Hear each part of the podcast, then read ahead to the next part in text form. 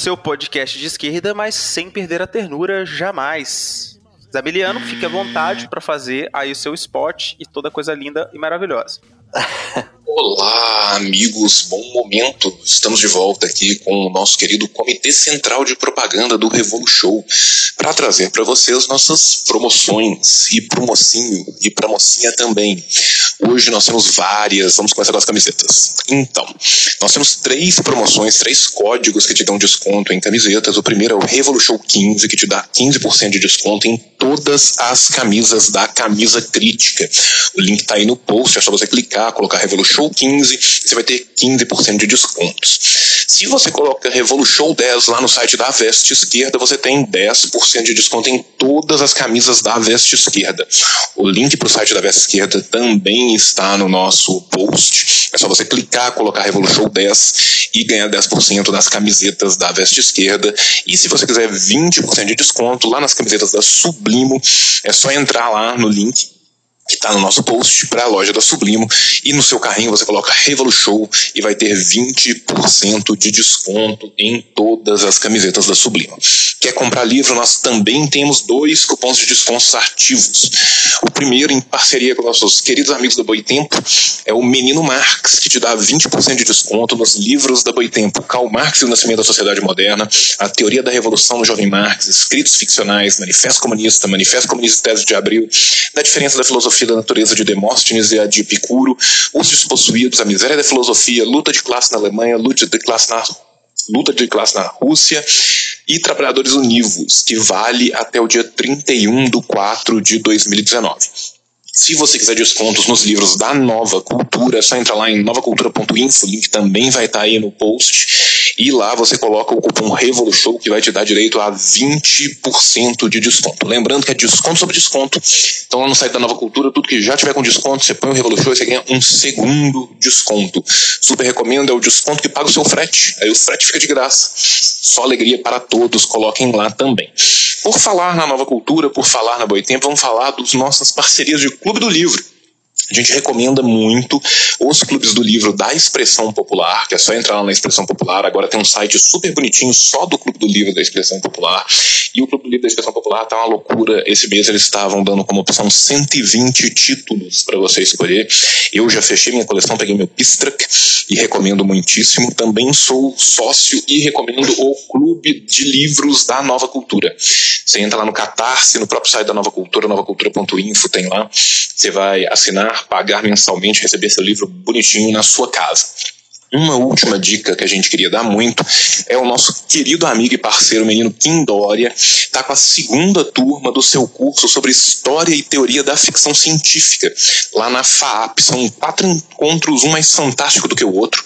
Tá? O link está aí embaixo, cursos.faap.br, você acha lá. Inclusive, a primeira edição teve participantes que vieram aqui do Revolution. E o Kim pediu para mandar um beijo para todos vocês. Então, quem quiser saber mais sobre a história e a teoria da ficção científica, entra lá no cursos.fab.br, o link vai estar aí embaixo e olha com o menino Kim. Bem, como eu já fiz 132 minutos de propaganda, agora eu vou deixar os meninos falarem do que vocês querem ouvir. Um beijo no coração de todos vocês.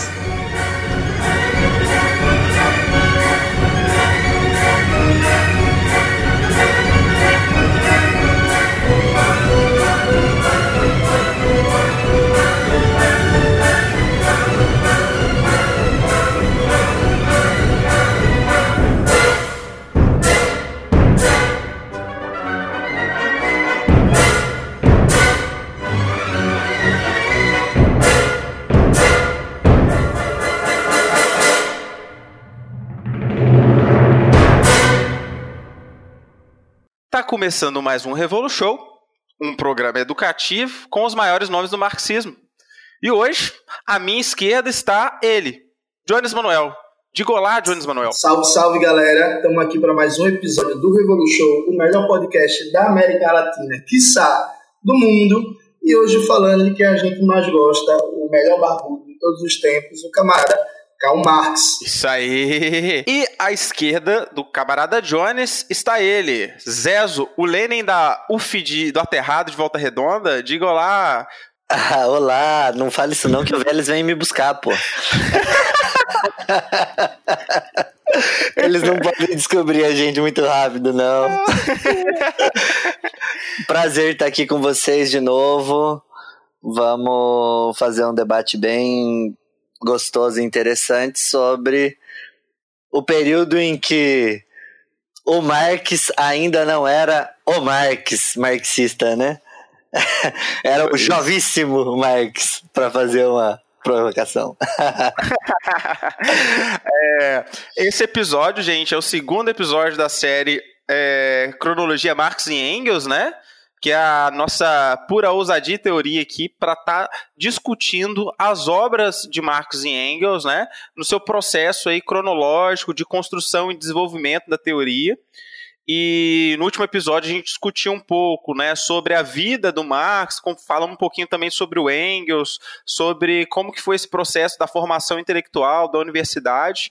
E a gente vai para uma fase agora, né, de é, após o, o Marx estudou até 41, em 42 ele já está na Gazeta Renana, que é um jornal importante é, do período onde o Marx vai consolidar um trabalho e onde ele vai desenvolver a reflexão do que a gente vai falar hoje. Hoje a gente vai discutir um texto que é, no Brasil a gente chama de Os Despossuídos, é o título que a Boitempo dá para o livro, mas ele na verdade se trata dos debates é, sobre a lei é, referente ao furto da madeira ou né, os ladrões da madeira e o direito dos pobres é um pouco essa discussão aí, que é, que é o, um texto do, do Marx pós é, né, onde ele já começa a atuar ali no, no, no, no, jornal, importante, referência, e aí a gente vai começar então por aí. Ô Zezo, fica à vontade aí para apresentar para a gente um pouco sobre esse contexto aí.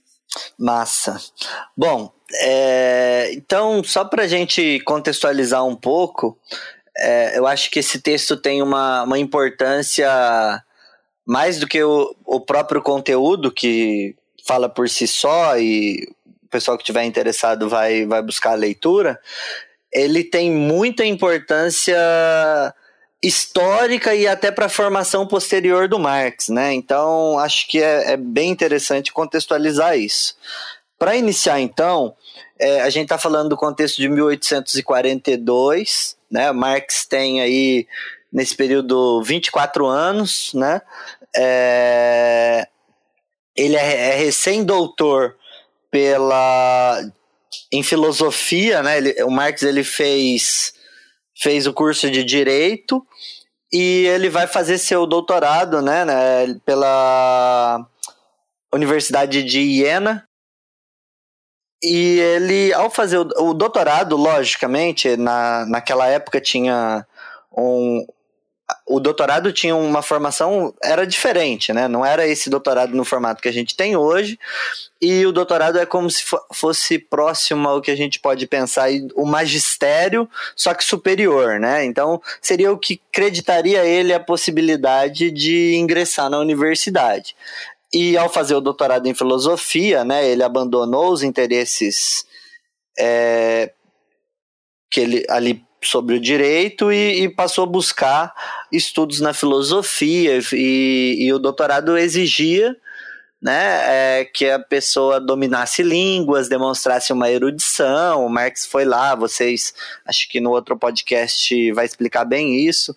Estuda lá é, os gregos, né, o materialismo do Demócrito e Epicuro e coisa e tal.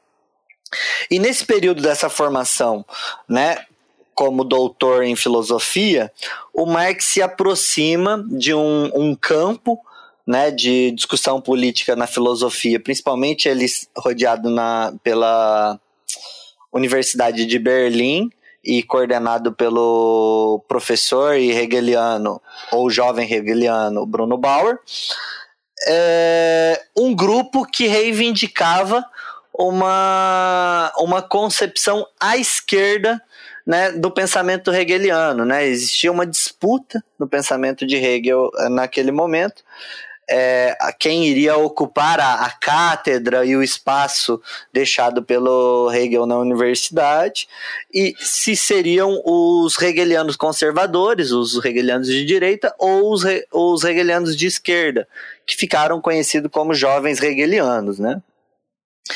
E esse grupo do qual Marx chega e se aproxima e é tratado nessa época como um, um menino prodígio, por, por ser o mais o jovem doutor entre eles, né? Esse, esse clube, esse grupo, ficou conhecido como o Clube de Doutores e posteriormente como os Jovens Hegelianos, né? Faziam parte desse grupo o Bruno Bauer, o Max Stirner, o Arnold Hugh, o Feuerbach, posso dizer que ele não fazia exatamente parte, mas era considerado um jovem hegeliano, entre outros, né? É... E a gente percebe depois, esse, eu tô falando desses nomes que tá aí na lista, o Diego vai coordenar outro espaço em outro momento que vai discutir a ideologia alemã e o Marx ele era assim como ele era ótimo para escrever ele também era ótimo para desfazer amigos né? Então ele, ele desfaz amizade com cada um desses né? Faz todas as críticas possíveis a cada um deles né? E, e esse clube de doutores começa a fazer reflexões e críticas, principalmente no âmbito da crítica teológica, né, no período de 42. Ô, Oi. ô, Zé, se você me permite falar um pouco, é, além do, desses nomes que você falou que são nomes importantes, no último episódio a gente falou um pouco que o Clube dos Doutores, o Marx, ele entra com 19 anos, né? Uhum. E outros nomes são importantes, como o Altus, o Copen, o Rutenberg. O Rutenberg, inclusive, uhum. se eu não me engano, foi quem colocou o Marx aí próximo do, do Bauer, né? Uhum. E, e que é um grupo importante ali para o Marx se consolidar naquele período e que, como você já disse claramente, ele vai tretar com todo mundo. Exato. Mas com alguns com Copen e com Gutenberg ele ainda mantém uma certa relação, tem cartas já mais velhos que o, que o Marx é, faz, manda pro Engels, olha, encontrei, foi muito bom, uhum. etc. Mas com a maioria tretou pesado. E até mesmo com o Moses Rez, né, que ele também mantém isso. uma relação boa, que também não era exatamente do grupo, né. É, isso aí. É... Então, o pessoal está ali fazendo as reivindicações e, e, disputando esse espaço acadêmico né, de um hegelianismo progressista. Em 1842, entra no poder o Guilherme IV. Quando Guilherme IV entra, ele é considerado ali no, no meio no meio político como um cara que um rei que poderia é, amenizar né, a censura, e garantir avanços né, a, ao desenvolvimento da modernidade na Alemanha. A gente está falando de 1842 na Alemanha, né? A gente já teve aí a Revolução é, Gloriosa na Inglaterra, a gente já teve a Revolução Francesa, né? Os países já têm o desenvolvimento de um capitalismo industrial, enquanto isso a Alemanha ainda se constitui como um país é, monarquista, em que o Estado ainda é cristão, e, e, com vários problemas. Né? Eu costumo dizer que nesse período, enquanto na França né, a, a República Francesa já funciona, né, a França a gente poderia dizer que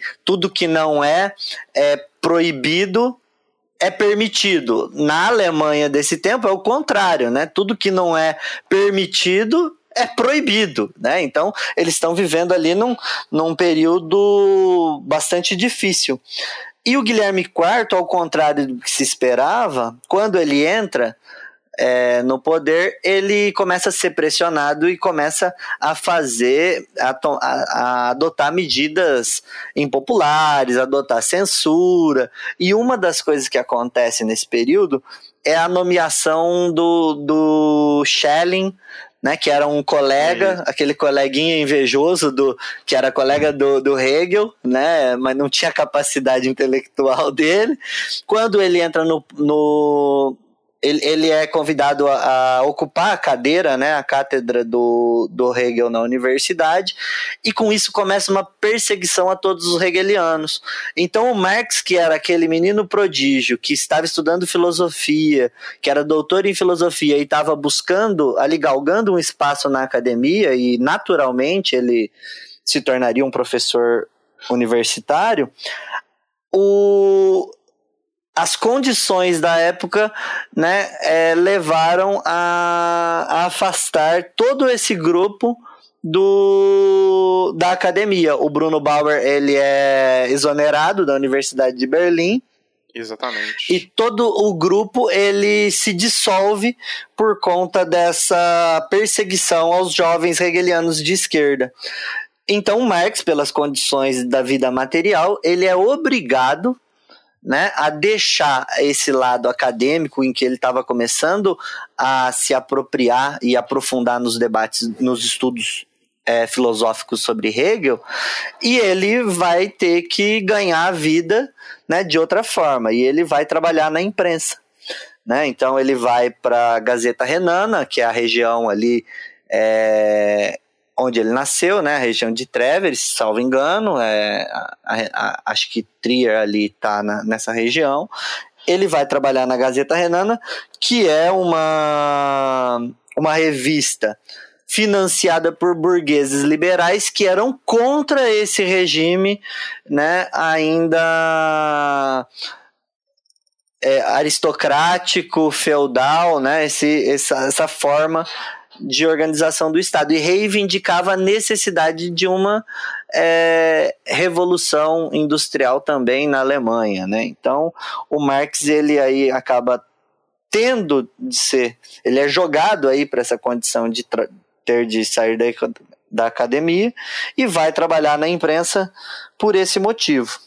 E isso para mim, e aí depois eu deixo vocês falar um pouquinho, para mim tem um elemento bastante importante que, que é o seguinte: o Marx, por exemplo, ele reconhece num livro já de maturidade deles, algum prefácio, não sei se na contribuição, é na contribuição. crítica economia política, é, possivelmente é esse. Ele, ele vai dizer, olha, o meu trabalho na Gazeta Renana entre 40, 1842 e 1843, ele foi muito importante porque foi a primeira vez que eu fui impelido a ter de tratar sobre as questões da vida material. É isso mesmo.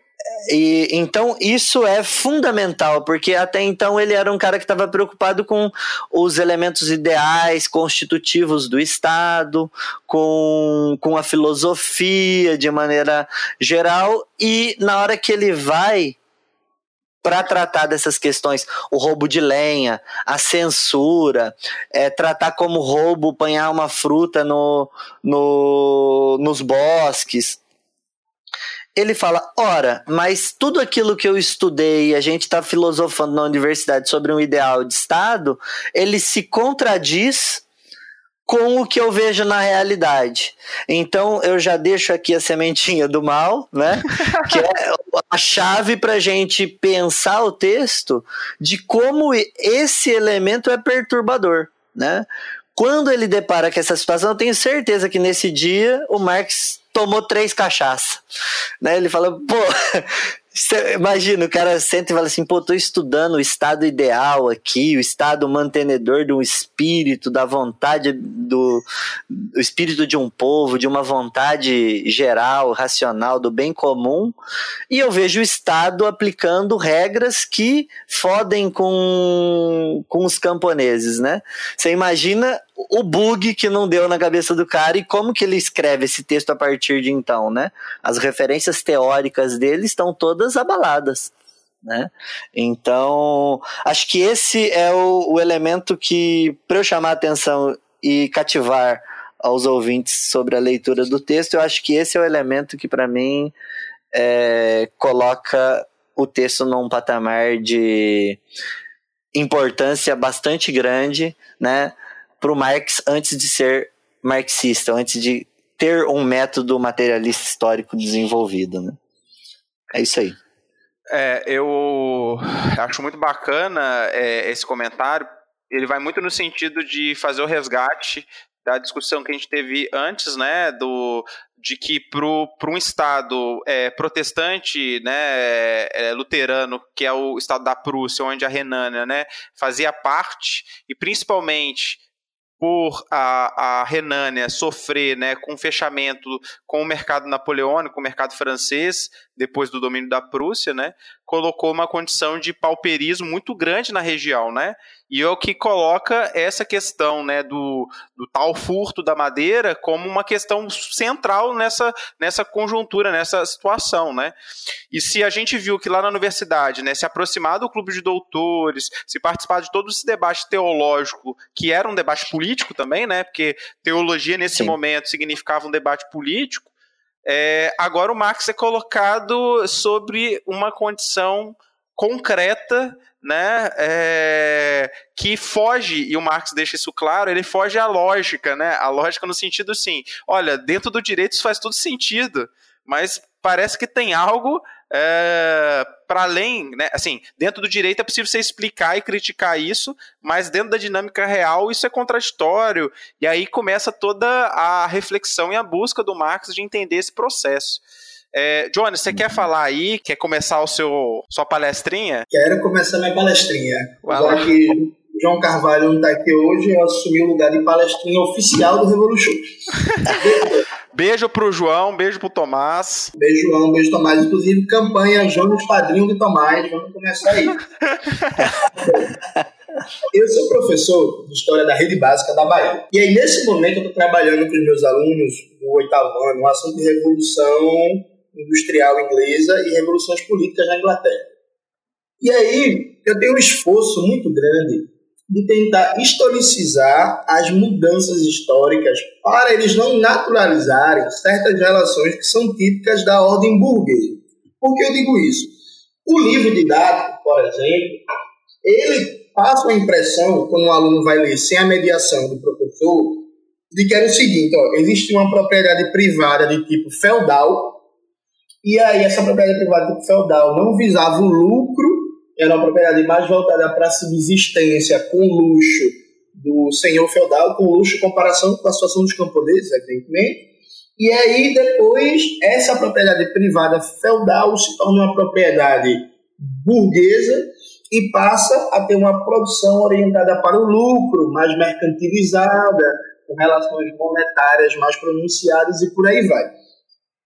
Esse tipo de, de conteúdo, como explicitado nos livros didáticos de história, ele perde o caráter radicalmente histórico do que é a propriedade privada. Que repare bem, na, nos textos publicados pelo Marx na Gazeta Renana e agora colocados em português pela Boitempo, né, no livro chamado Os Despossuídos, dois anos antes, Proudhon publica seu famoso panfleto O que é propriedade. Uhum. Proudhon, o Proudhon define que a propriedade é um mundo. Existia todo um debate na, no período, nesse período histórico sobre o que é, é propriedade. E por que existia esse debate? Estamos vivendo um processo radical de transição histórica de uma forma de propriedade, na forma de um termo melhor, por assim dizer, híbrida, em que a propriedade era privada no sentido de que os produtores diretos não eram donos dos meios de produção, mas ao mesmo tempo não tinha um caráter de propriedade burguesa, em que o caráter privado da propriedade é absoluto. Absoluto como assim? Em uma propriedade tipo burguesa, o, o dono da propriedade, ele produz o que ele quiser, da forma que ele quiser, dentro de determinadas leis, regula regulamentações jurídicas do Estado burguês, mas que não limitam a dimensão essencial de que a organização da produção diz respeito ao, ao dono do meio de produção e ele se apropria privadamente da riqueza socialmente produzida. E essa propriedade privada ela é regulada e reconhecida enquanto fundamento de toda a ordem jurídica burguesa. Então, todo o nosso processo de sociabilidade, o direito, a escola, a polícia, o exército, uh, os tribunais, enfim, os operadores de direito, tudo isso é, formatado, subjetivado, reproduzido historicamente para garantir o direito fundamental de propriedade privada. De tal forma que é, Marx ele se depara com uma questão que é muito interessante. E aí também puxando a sardinha para uma análise histórica. Eu sempre procuro mostrar aos meus alunos uma coisa muito interessante, que é, eu uso até um exemplo meio engraçado. Quando eu tinha 15 anos de idade, é, homem não podia fazer a sobrancelha, raspar os cabelos da perna, é, usar muito gel, esse tipo de coisa, porque ele sofria bullying na escola, né? Ele sofria bullying homofóbico. O meu sobrinho, que tem 19 anos de idade, hoje eu tenho 29, ele faz tudo isso, né? Ele raspa, ele faz a sobrancelha, ele raspa, raspa os pelos do corpo, ele se maquia e tudo isso. Eu chamo de geração Cristiano Ronaldo, né? Que são os meninos que aprenderam a fazer tudo isso. Então, sorte que em menos de 10 anos se mudou radicalmente os padrões de beleza e de comportamento para um homem lido socialmente como hétero. Do mesmo jeito que, do ponto de vista moral, do ponto de vista econômico também, o Brasil, até 1930, o Brasil era um país predominantemente agrário, mas do começo ao fim, todos os aspectos da vida. Você olha o Brasil 50 anos depois, nós vemos um capitalismo independente de tipo urbano industrial, ainda que periférico. Então, há uma aceleração do tempo histórico. A política, a economia, a cultura, os costumes, a estrutura familiar, dentro, evidentemente, de certos padrões burgueses, ela muda muito rápido. Já antes do capitalismo, nas sociedades pré-capitalistas, nesse caso, na sociedade feudal europeia, você tinha um tempo histórico muito mais lento. Então, imagine é, que você está vendo formas de produzir, formas de trabalho, de organização familiar, de religiosidade, de cultura, que permanecem quase que estáticas ou pouco mutáveis por 100, 200, 250 anos. Então, durante décadas e décadas e séculos, os camponeses puderam recolher madeira nos bosques e nas florestas. De repente, eles não podem mais. Durante décadas e décadas e séculos, os camponeses eles podiam usar o rio, eles podiam caçar na floresta para comer, e de repente eles não podem mais. Então, houve um, uma radical mudança histórica, uma aceleração do tempo histórico, uma transformação substancial das relações sociais. Isso passou por uma redefinição do processo de propriedade. De tal sorte que eu sempre busco tentar mostrar para os meus alunos e nos vídeos do canal, nos textos tal, que é o seguinte: às vezes a gente pensa que está fazendo uma crítica radical ao capitalismo, uma crítica socialista, comunista, mas na verdade a gente está naturalizando as formas históricas do capitalismo e tentando tingi-las, colocar tons de vermelho. Né? Então, é, por esses dias, eu fiz uma crítica e eu disse que eu defendo o fim do STF. Que para mim, historicamente, o STF, tanto no Brasil quanto no mundo, o papel da Suprema Corte é reduzir as já poucas capacidades de interferência nas relações sociais e econômicas nos sistemas políticos de democracia burguesa. Vários amigos que são marxistas e juristas, operadores do direito, ficaram indignados. Falaram que não, a questão é reformar o STF, é colocar juízes progressistas de esquerda, socialistas. A gente não pode mexer no STF porque isso significaria uma concentração de poder nas mãos do executivo. Ou seja, a forma da estrutura política do Estado burguês ela acabou de ser deshistoricizada. A partir do momento que você diz que o fim do STF significa concentração do poder nas mãos do executivo e isso necessariamente é autoritarismo, está dizendo que essa forma que existe hoje ela não pode ser destruída. Ela pode ser, no máximo, modificada. Então, quando Marx se depara com essa questão, o que é que está acontecendo? Por que os camponeses, por décadas e décadas, puderam pegar a madeira é, que caía no chão e tal, a madeira do bosque, e agora ele não pode mais. Marx até fala a famosa frase, né? Pela primeira vez tive que encarar os interesses materiais. Que é entender essa questão.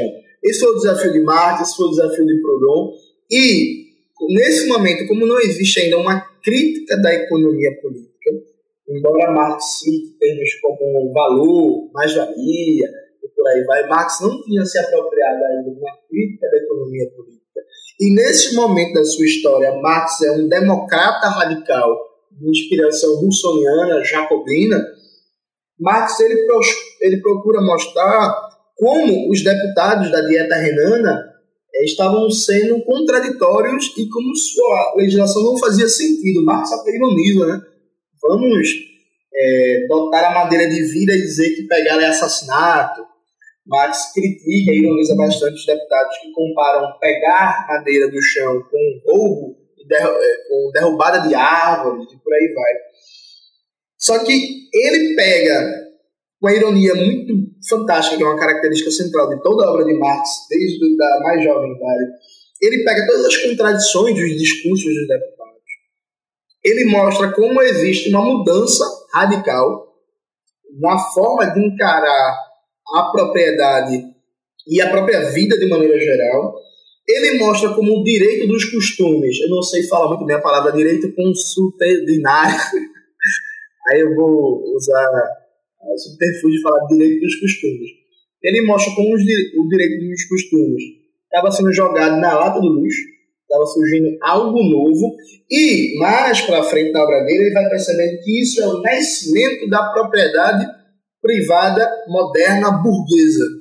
De que, embora formações sociais pré-capitalistas existisse propriedade privada, dado que segundo a clássica análise de Engels, né, na origem da família, da propriedade privada do Estado. É, nós, nos modos de produção anteriores ao capitalismo, nós temos sociedades baseadas na exploração, portanto, na propriedade privada, só que existem características próprias, radicalmente históricas da propriedade burguesa, que não podem ser confundidas com as formas de propriedade privada pré-capitalistas. Isso também me relembra que o Perry Anderson, um livro bem famoso e, e referência no tema, As Linhagens do Estado Absolutista, Fariandes ele mostra como, entre o século XVI e o século XVII, passa a ser recuperado na Europa o direito romano. Porque o direito romano ele sancionava o direito de propriedade privada. Então, há todo um longo processo histórico de transformação que, mesmo nos países de revolução burguesa é, retardatária, como era o caso da região que futuramente vai formar a Alemanha, né? nesse caso, momento especialmente a Prússia, há todo um molecular processo de desenvolvimento das relações burguesas que se consolida. Pega seu ápice com as revoluções burguesas, no caso da Alemanha, a Revolução Burguesa Conservadora, dirigida por Bismarck, mas que já está ali se colocando né, com o nascimento, surgimento dessa propriedade burguesa. E como foi necessário uma intervenção ativa do poder político para quebrar a resistência esses costumes seculares, as relações sociais seculares e para acelerar esse tempo histórico. Acho que isso é fundamental também. O desenvolvimento das relações burguesas, a consolidação da propriedade privada, significa um aceleramento do processo histórico, uma nova forma do homem se relacionar com a natureza e, consequentemente, com a vida onde deixam de existir coisas, coisas elementares, que o próprio Marx usa, para a reprodução da vida, e tudo se torna mercantil, mercantilizável, tudo se torna propriedades.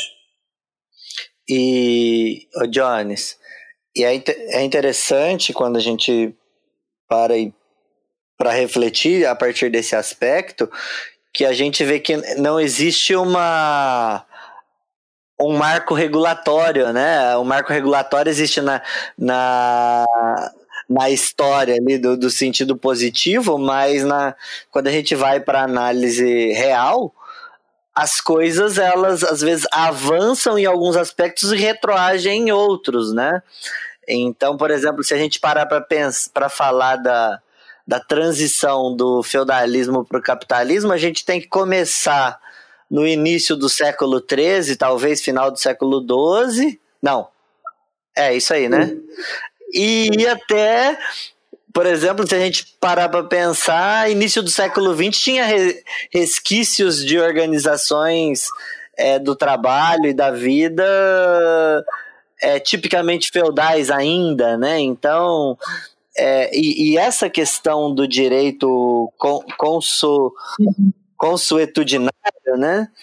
É, juntamente com a, a forma de tratar a questão da coleta da, da lenha tem uma importância histórica aí muito é, interessante de ser analisada, a meu ver, porque estamos falando então, para entrar no problema, para que os ouvintes não fiquem a, entendam melhor qual é o problema que o Marx vai tratar aqui. Os governantes, né, prussianos, eles decidem então que a coleta da lenha, né, pela, pelos campos, ele tem de ser tratado agora como um furto, né, colocando na mesma condição, como o Jones falou, por exemplo, a lenha que você panha do chão é, é considerado no mesmo patamar de crime do que o cara que vai lá e corta é, uma árvore para furtar a madeira, né? E o Marx vai falar, olha,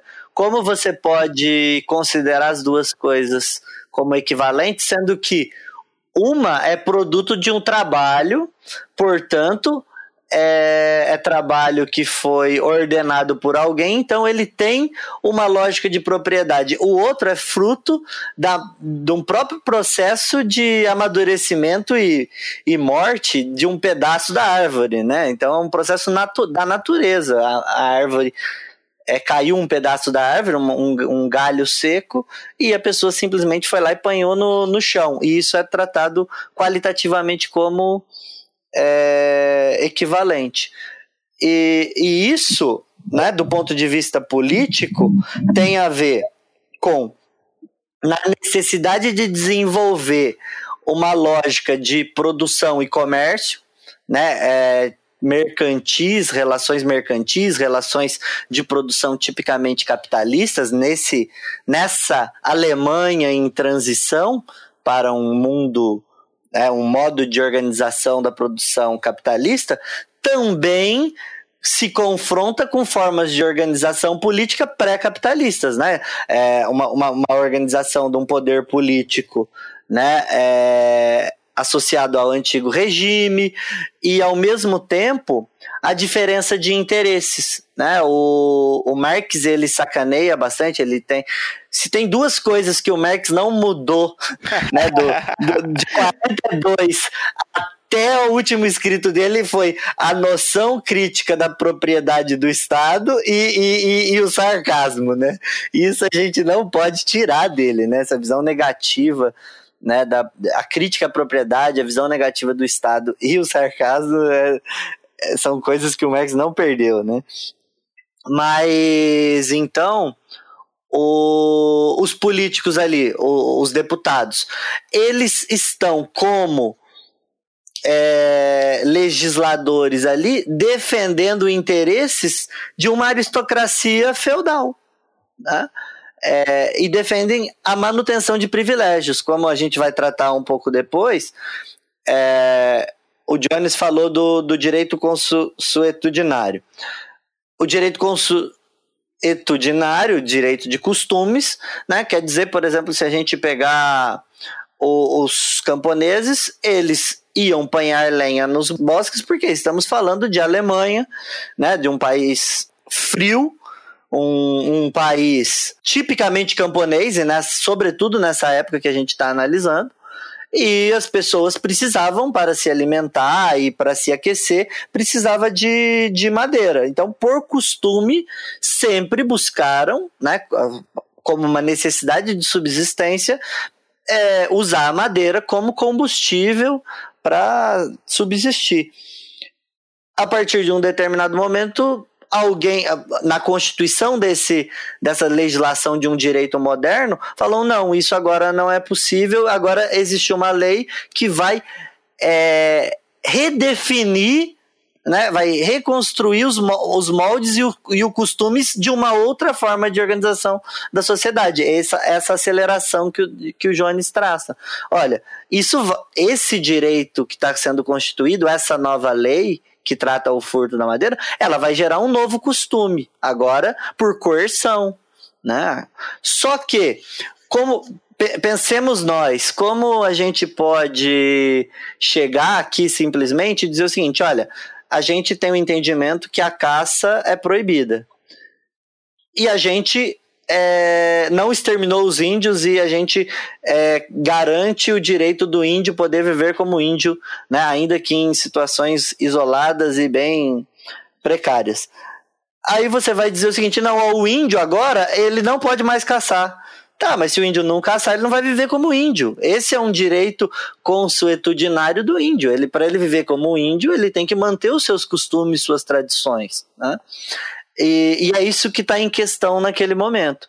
E o Marx, por outro lado, ele vai falar: olha, ao mesmo tempo que os, os governantes, os legisladores, eles defendem a criação de uma lei que cria o crime contra o roubo, da, o furto da lenha, ao mesmo tempo que eles fazem isso, quando a gente vai analisar a, a, o texto e a lei, a gente percebe, por exemplo, que os próprios legisladores, que são em grande maioria proprietários de terra, eles defendem que o crime e a pena imputada sobre aqueles que roubam a lenha não deve ser por exemplo, a prisão e nem deve e a multa, né? Se for multa ou trabalho forçado, a multa ela não deve ficar para o Estado e sim tem de ser dada para o próprio proprietário de terra ou que é uma situação ainda pior quando ele coloca, olha, se não pagar a multa, ele, o trabalhador, o camponês vai ser submetido a trabalho forçado, a servidão.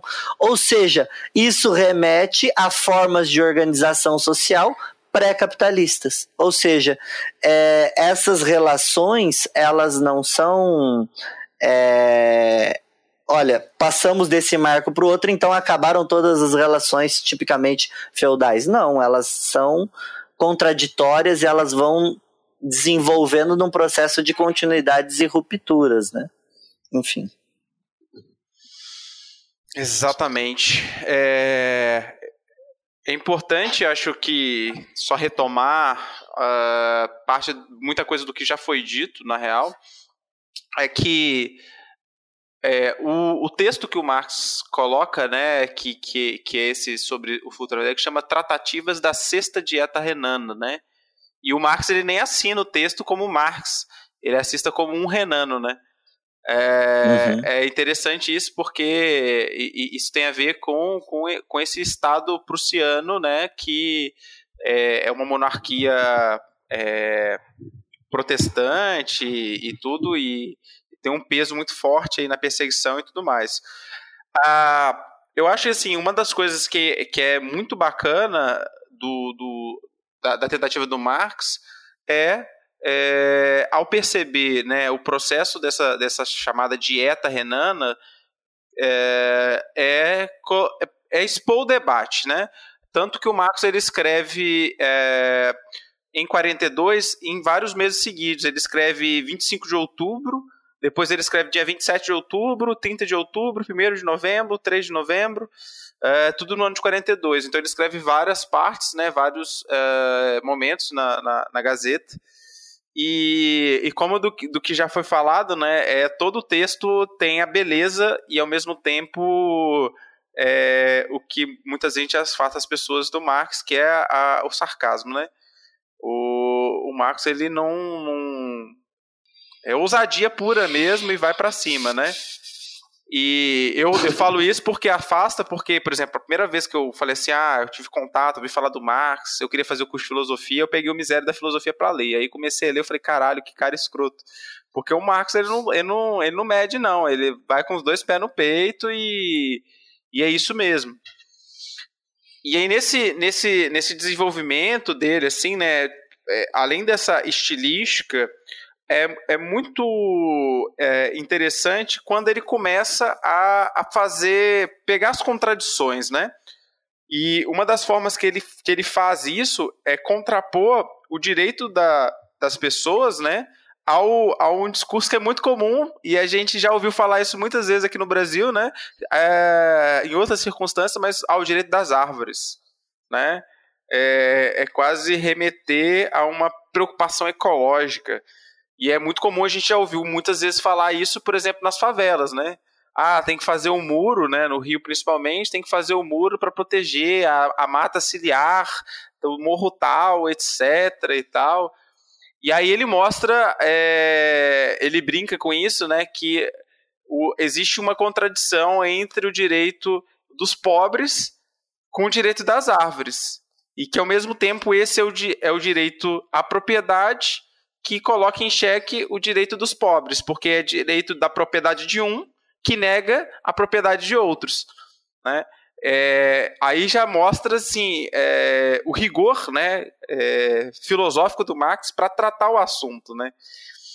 E, e, lembramos que ele estudou direito, né? Exatamente. Então, e, e o fundamento é justamente esse. Você não pode. E, e isso vale também para quando entra naquele debate. Desculpa, Diego. Não, à vontade. É, o, o, a discussão sobre, por exemplo, o, a resolução dos problemas da, herdados da ditadura. Ah, não, a gente tem que fazer uma comissão da verdade que puna os militares, mas também que puna né, os militantes da esquerda. Né? É, o Marx ele, ele fala desse. Olha, não faz sentido você punir e é, você é, buscar uma igualdade entre o opressor e o oprimido. E ele usa o di direito consuetudinário para isso. Ele vai falar: olha, o direito de costume ele vale para os pobres. Porém, ele não pode valer para os aristocratas que querem defender a manutenção de privilégios, porque ele deixa de ser um direito no sentido moderno, né? É, então, o Marx ele resgata isso. Ele fala: olha, o que está fazendo é o avesso né, do que a justiça e o Estado ideal, naquele sentido hegeliano, do qual ele ainda está é, em, em conflito, né? É, ele está buscando tentar resolver. Né? Ele fala, olha, esse estado ideal não, não defende isso que vocês estão querendo fazer. Ele defende o bem comum. E não é isso que vocês estão fazendo, né? Desculpa. É, é exatamente. É, não, ótimo. E é, essa coisa né, do, do, do argumento que, embora né, o, próprio Jones pontuou, né, é, aqui o Marx ele, ele parte de uma perspectiva meio né, russoniana, democrata radical, né, jacobino e tudo, é, e muito imbuído disso, embora um alemão, né, que olhava para os franceses com, uma certa, com certo desdém, é, mas ao mesmo tempo né, tentava aprender aquele processo importante que acontecia na França, ele, ele, ele tem essa coisa da lógica que é do, do direito, do, do argumento, é, cara, que é precioso demais, assim, e, e, e é importante para consolidar e perceber as contradições que estão sendo colocadas é, nessa, nessa proposta, né? Então, ele coloca uma coisa que é é onde que ele fala que, por exemplo, né, ao, ao, negar as diferenças né, entre cortar uma árvore e furtar e entre pegar a árvore que caiu e naturalmente pegar, é, coisas que são essencialmente né, diferentes, eles colocam como a mesma coisa. Né? Então, eles tratam o, o crime onde não tem crime. Né? E aí Exato. você coloca em xeque o que é o crime. Né? O que é o crime se eu digo que né, duas coisas que são diferentes são a mesma coisa, mas obviamente não são. Então ele mostra a contradição interna. E isso é interessante porque ele está usando esse argumento, mas ao mesmo tempo o Marx ele está ele tá tomando de alguma forma consciência e, e, e se ligando que isso extrapola a, a pura lógica, né? Ele começa assim, porra, tá tudo bem. É, é, é, um, é um absurdo, o direito é assim, mas é como as coisas se operam nessa sociedade, né? E, e o processo, como, como ele acontece ali na, nessa dieta, nesse processo parlamentar, é a expressão clara disso, né? E, e aí ele vai, nessa, nessa tentativa, tensionar até o limite de colocar a própria noção de propriedade, né, quase, quase na perspectiva do Proudhon, e eu, e eu desconheço de fato se ele já tinha lido Proudhon e tal, porque ele vai ter o contato com Proudhon depois, mas eu não sei se nessa época ele já, tinha, já teve contato com o livro. Mas ele coloca a questão, né? É... Então, a propriedade é o quê? Né? Se, se ela se ela tem essa, essa relação de contradição onde a propriedade é mais do que o direito dos outros, né? Então, quer dizer, é o proprietário acima dos outros. Então, o que é? E aí ele faz uma formulação que eu acho é, muito cabulosa, e obviamente aqui a conotação não é a mesma, que ele fala o valor né, é a existência burguesa da propriedade, a palavra lógica pela qual ela começa a adquirir compreensibilidade e comunicabilidade social. Né? É, e aí ele começa a entender de alguma forma, né, mesmo que difuso, essa relação de um surgimento é, de um direito que seria, a gente poderia dizer, né, do processo de transição para um direito burguês que se consolida, né? É, e claramente a ideia do privilégio do proprietário florestal, né? E aí ele vai porrar, porrar, né, assim, com todas as forças o feudalismo, né? Que ele vai chamar de reino animal do espírito.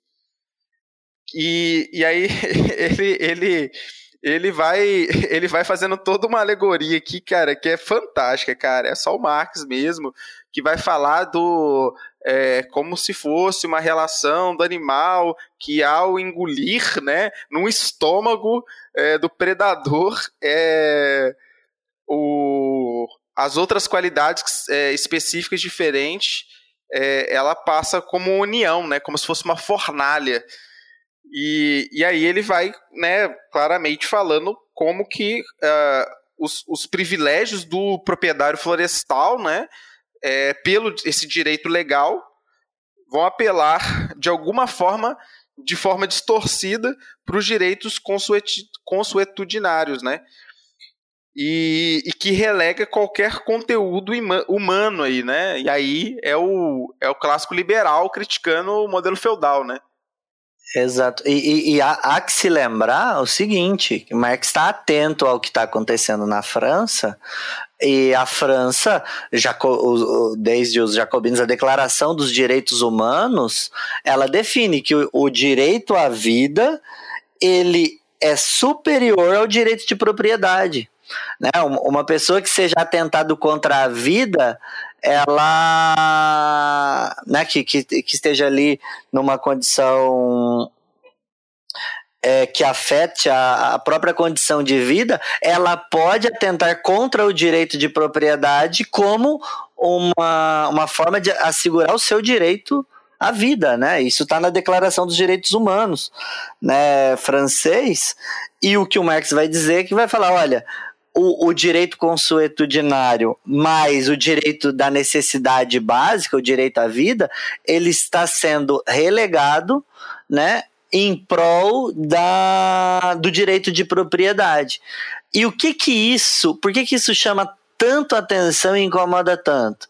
Porque na concepção hegeliana do Estado, né, é, o Estado, o, o, papel do Estado como mantenedor do bem comum, de uma, de uma racionalidade capaz de, de ser o motor é, externo e superior às diferenças de classes que estão postas na sociedade, né, o espírito de um povo, nas palavras do Hegel, o Estado tem como função ideal assegurar a vida em sociedade e proteger o, os cidadãos. Enquanto que o que está acontecendo, na verdade, é que o Estado está tendo um papel tirânico, né? É, se eu posso usar essa sim, palavra. Sim, sim né, de atender aos interesses de classe. Embora o Marx não trabalhe com esses termos, ele usa ainda estamento, né? Ele já está percebendo isso. Olha, o direito de propriedade ele se sobrepõe ao direito à vida, né? O Estado atende o interesse de classe, atende o interesse de uma determinada camada que depois lá na ideologia alemã ele vai falar, né? As ideias da classe economicamente dominante convergem para as ideias da classe politicamente dominante, né?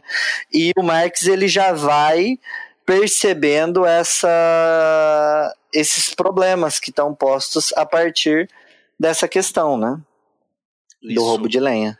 É, o Jones falou que quer levantou a mãozinha ali que ele quer falar, mas eu queria colocar uma questão até para o Jones, talvez, não sei se vai no sentido que ele está querendo falar, mas o Marx, ele mais para frente, ele vai fazer uma comparação muito interessante, que é parte do processo de transição do feudalismo para capitalismo, que é o papel dos conventos e da igreja, né, como detentora de propriedade. É, Ah, aí eu não sei se, se dá pra você falar, Jones, eu não sei o que você vai falar, manda ver. Dá, só que eu queria pegar um ponto antes que o Zé colocou, que é um debate que eu gosto bastante. Veja só, é, existe uma noção muito corrente na historiografia marxista, né, na produção dos historiadores marxistas, que é a ideia de necessidade histórica. Às vezes, quando a gente vai escrever a história de determinado acontecimento, a gente toma o resultado dela como algo inevitável e estava dado independente da ação dos sujeitos envolvidos no processo. Então, é muito Teleológico. isso. É muito comum quando a gente fala da ascensão do capitalismo, tratar como se fosse um processo que foi uma marcha inequívoca de, de derrubada da sociedade feudal e ascensão do capitalismo, e foi assim porque tinha que ser assim.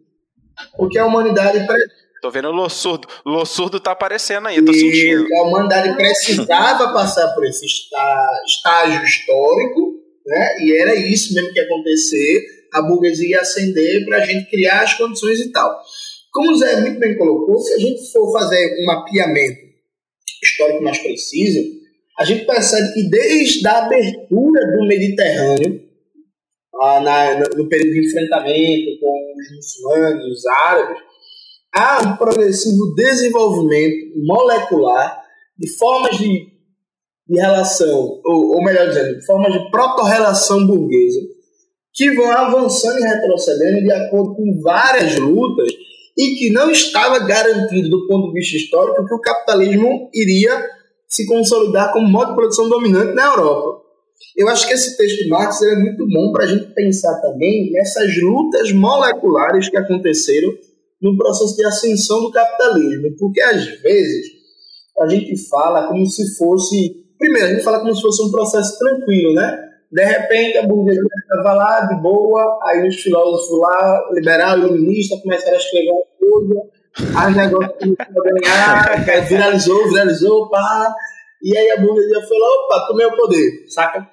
E se a gente for parar para pensar, por exemplo, não existia uma garantia histórica de que os camponeses seriam derrotados nesse confronto com a dieta renana, por exemplo.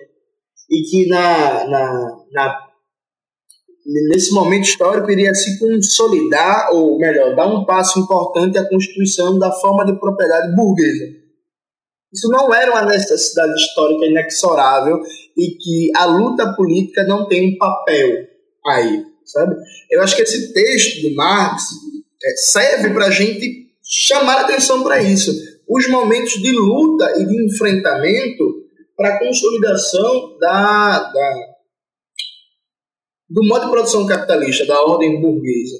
É, porque o, o próprio Edward Thompson, por exemplo, ele é uma pessoa que chama muita atenção para isso, e como durante décadas e décadas, por exemplo, existe uma economia moral dos trabalhadores que não se ajustava ao modo capitalista de produzir, de reproduzir a vida, e que foram confrontos muitíssimos duros para se derrubar todas essas relações sociais, subjetividades, costumes, culturas que não casavam com a, a ordem burguesa.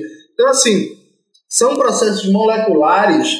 Ô, ô Jones, só explica o que, que, é, o que, que é processo mole- molecular. Quando eu falo processo molecular, eu quero dizer de pequenos conflitos que não têm grande, a dimensão de um grande acontecimento histórico, como, por exemplo, uma Revolução Gloriosa. Ótimo. Sabe? Uma Revolução Francesa. Porque, às vezes, no estudo da história, é, a gente trata de, dessa forma, assim. É, a burguesia estava lá, e aí os filósofos começaram a escrever, e aí, de repente, eles foram e tomaram o poder. Como se não tivesse vários conflitos pontuais, várias tendências se desenvolvendo, porque toda revolução ela é um acumulado de contradições que se vinham gestando a longa duração histórica, percebe? A revolução Uhum. nunca é um processo que o corpo social está funcionando, regulamento, tudo bem, tudo bom, e de repente, pã, alguma coisa explode. É uma ironia que o Mauro Segura, segura, se- segura essa longa do rei, né? Isso. Você imagina um historiador daqui 50 anos, 50 não, daqui 200 anos dando aula sobre o que aconteceu entre 2014 e 2019, né? Vai falar, olha, a Dilma tomou o poder, aí ela sofreu impeachment, aí ela caiu, aí entrou o Temer, aí entrou o Bolsonaro e pronto, Exato. acabou, né? O Mauriás tem uma ironia que eu acho fantástica, que ele visão de história teleológica, que ele fala o seguinte, de acordo com essa visão da história, e que casa também com uma certa visão positivista da história, que é uma visão da história enquanto o acontecimento, que é, é antes do eclodir da Primeira Guerra Mundial, se o Duque lá de Sara, Sarajevo tivesse desviado da bala, não tinha Primeira Guerra, né? Porque ah. a forma como se coloca parece, opa, tem a Primeira Guerra porque o Duque lá levou um tiro, todo mundo ficou puto, e aí é nós, vamos pegar em arma, vamos todo mundo se matar. Então, eu acho que esse texto é muito bom para a gente pensar isso, para a gente pensar essa dimensão histórica e para. É, é, e aí eu vou até soltar, abrindo um parênteses de polêmica, e até a gente se vacinar sobre certas coisas. Por exemplo, eu gosto muito de ler as produções dos teóricos do sistema mundo. Acho muito interessante. Nesse momento da minha vida, eu estou lendo um livro de Carlos Eduardo Martins, Globalização, Neoliberalismo e Independência, que é adepto da teoria do sistema mundo, o ciclo de Kondratiev e por aí vai. Só que essa ele não se ele não se intitula como tal não, tá? Ele se intitula um dependentista. Certo, mas aí eu acho que ele é. Mas boa informação, Zé, boa informação, mas a perspectiva teórica dele casa muito com isso. E aí eu sempre fico com muito pé atrás porque eu sinto falta nessas abordagens da história propriamente dita dos conflitos políticos que constituem a história para a gente não tomar o, o, resultado dos processos como se fossem resultados necessários que tivessem que ter acontecido. Porque é, uma coisa que também o Marx ele vai desenvolver em outro, outras produções dele mais à frente, acho que a gente é mais adequado a gente pensar a ideia de tendências históricas. E as, assim como as leis tendenciais da, da, e contrarrasto à queda da taxa de lucro, né? As, leis, as tendências históricas elas podem se concretizar ou não. Nesse caso, o, a propriedade burguesa ela conseguiu uma vitória muito importante sobre os camponeses. Eles não conseguiram resistir, só que isso foi um processo político. Sabe? É, é, é esse, essa pontuação, pegando o gancho que o já colocou, eu queria fazer. E só uma outra pontuação que eu acho muito interessante. Eu acho que essa obra do Marx é interessante para a gente pensar também alguns processos políticos hoje. Porque, a despeito de o um mundo ser capitalista e hoje ser muito difícil você falar de regiões ou países pré-capitalistas, eu acho que esse processo de uma intervenção ativa do poder político para quebrar costumes seculares e se apropriar de é, é, elementos naturais que compõem as relações humanas e torná-los elementos de valor, elementos mercantis da propriedade privada, ele acontece ainda hoje. Quero só dar um exemplo. A minha família, é, por parte materna, é do interior do Cabo de Santo Agostinho, que é uma cidade aqui de Pernambuco. Esse interior fica na, no, é chamado Engenho Sebastião Pó.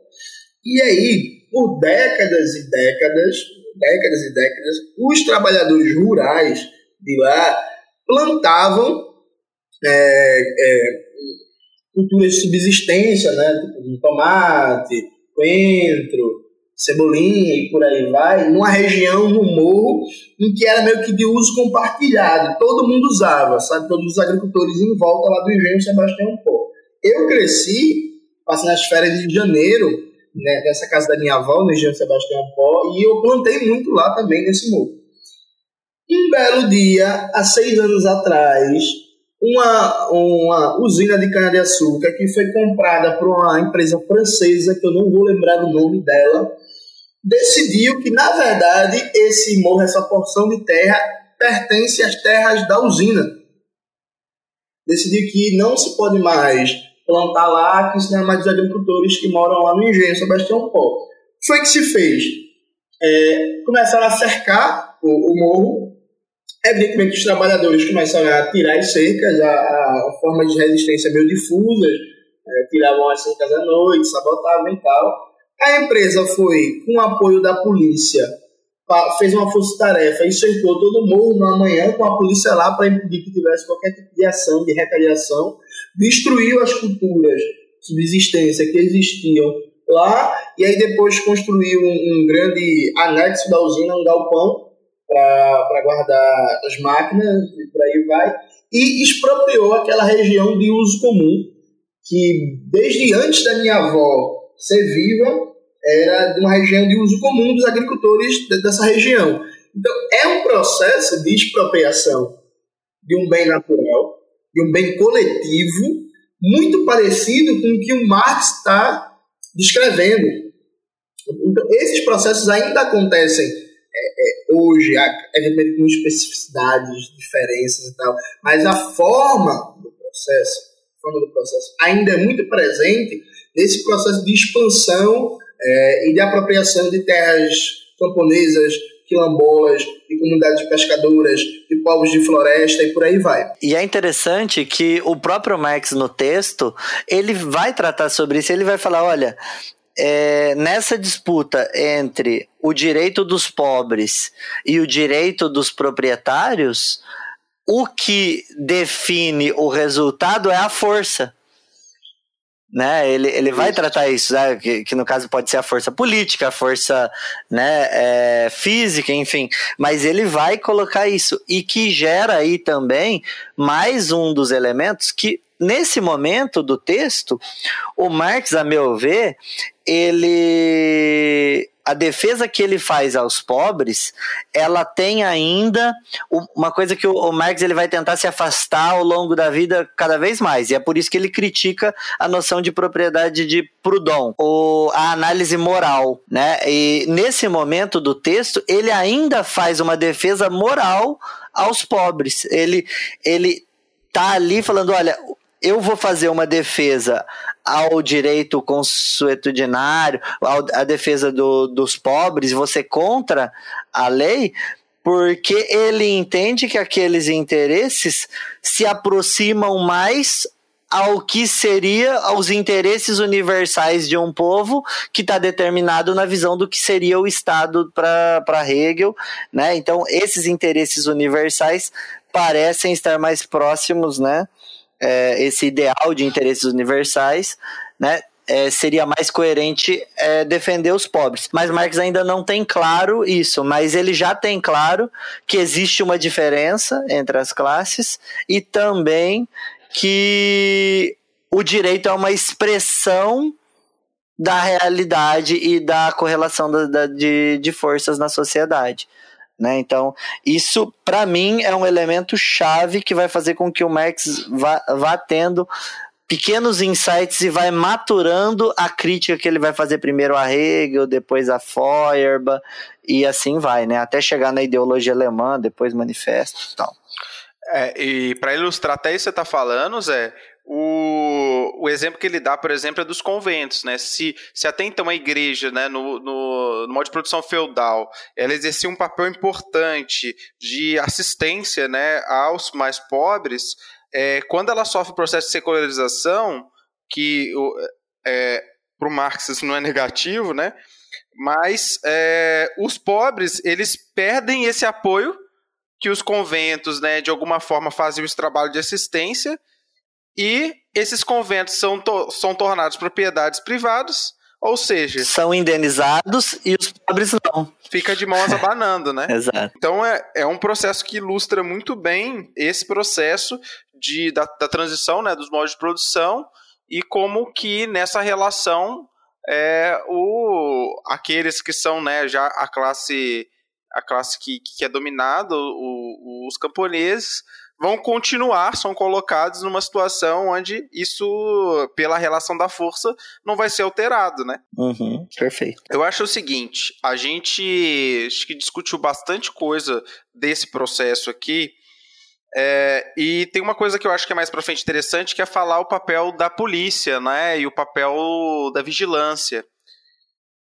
Porque o Marx vai também se contradizer muito que uh, o, o, esse direito do qual a dieta está colocando, né, que esse direito à propriedade é o próprio proprietário através da, do, do, da contratação né, de um guarda florestal, ali, de um policial responsável, que vai dar, vai julgar e dar sentença, né, velho? Então, é, é muito interessante que aí aqui ele já cola, né, como que a força né, física, mesmo material, exército ou polícia, ou guarda, para, para manutenção da propriedade, né? Exato. E, e nesse aspecto, por exemplo, se você parar para pensar, está, está sendo punido ou incriminado o pobre por é, coletar lenha no, nos, nos bosques. É, e existe um fiscal pago pelo Estado, é, orientado pelas leis do Estado, ou seja, tudo isso é uma organização estatal pública, né? Que, no final das contas, quando ele é pego e tem de pagar uma multa ou se submeter a um trabalho forçado, o, os ganhos dessa, o, o, a receita com essa multa não vai para o Estado. Ou seja, questiona-se que o, o pobre está roubando, por isso ele deve ser puni, incriminado, mas ao mesmo tempo o proprietário florestal ele está expropriando o Estado ao se apropriar da multa, né? Ou se apropriar do cárcere, né? Ele tem o direito de cárcere sobre o camponês. Ou seja, isso seriam funções do Estado, exclusivas do Estado, e não do proprietário, né? Isso é uma contradição absurda se a gente parar para pensar, porque isso remonta de novo aquilo que o Jones chamou atenção no início. Há uma forma de organização social anterior ao capitalismo, porque uma necessidade é, imperiosa, se eu posso dizer assim, uma, uma, é, é uma necessidade. É, não, não se pode abrir mão dessa necessidade é que o trabalho seja livre para que exista um modo de organização da produção capitalista, né? E a gente retroage nesse aspecto. Né? É, e isso é um ponto neofrágico, eu acho, para a gente entender, primeiro, por um lado, o conteúdo do Estado como um conteúdo de classe, né? dessa inversão Exato. que o Marx apresenta e ao mesmo tempo a sua forma jurídica que, né, que, que é isso que está dando forma a esse, esse modo, né?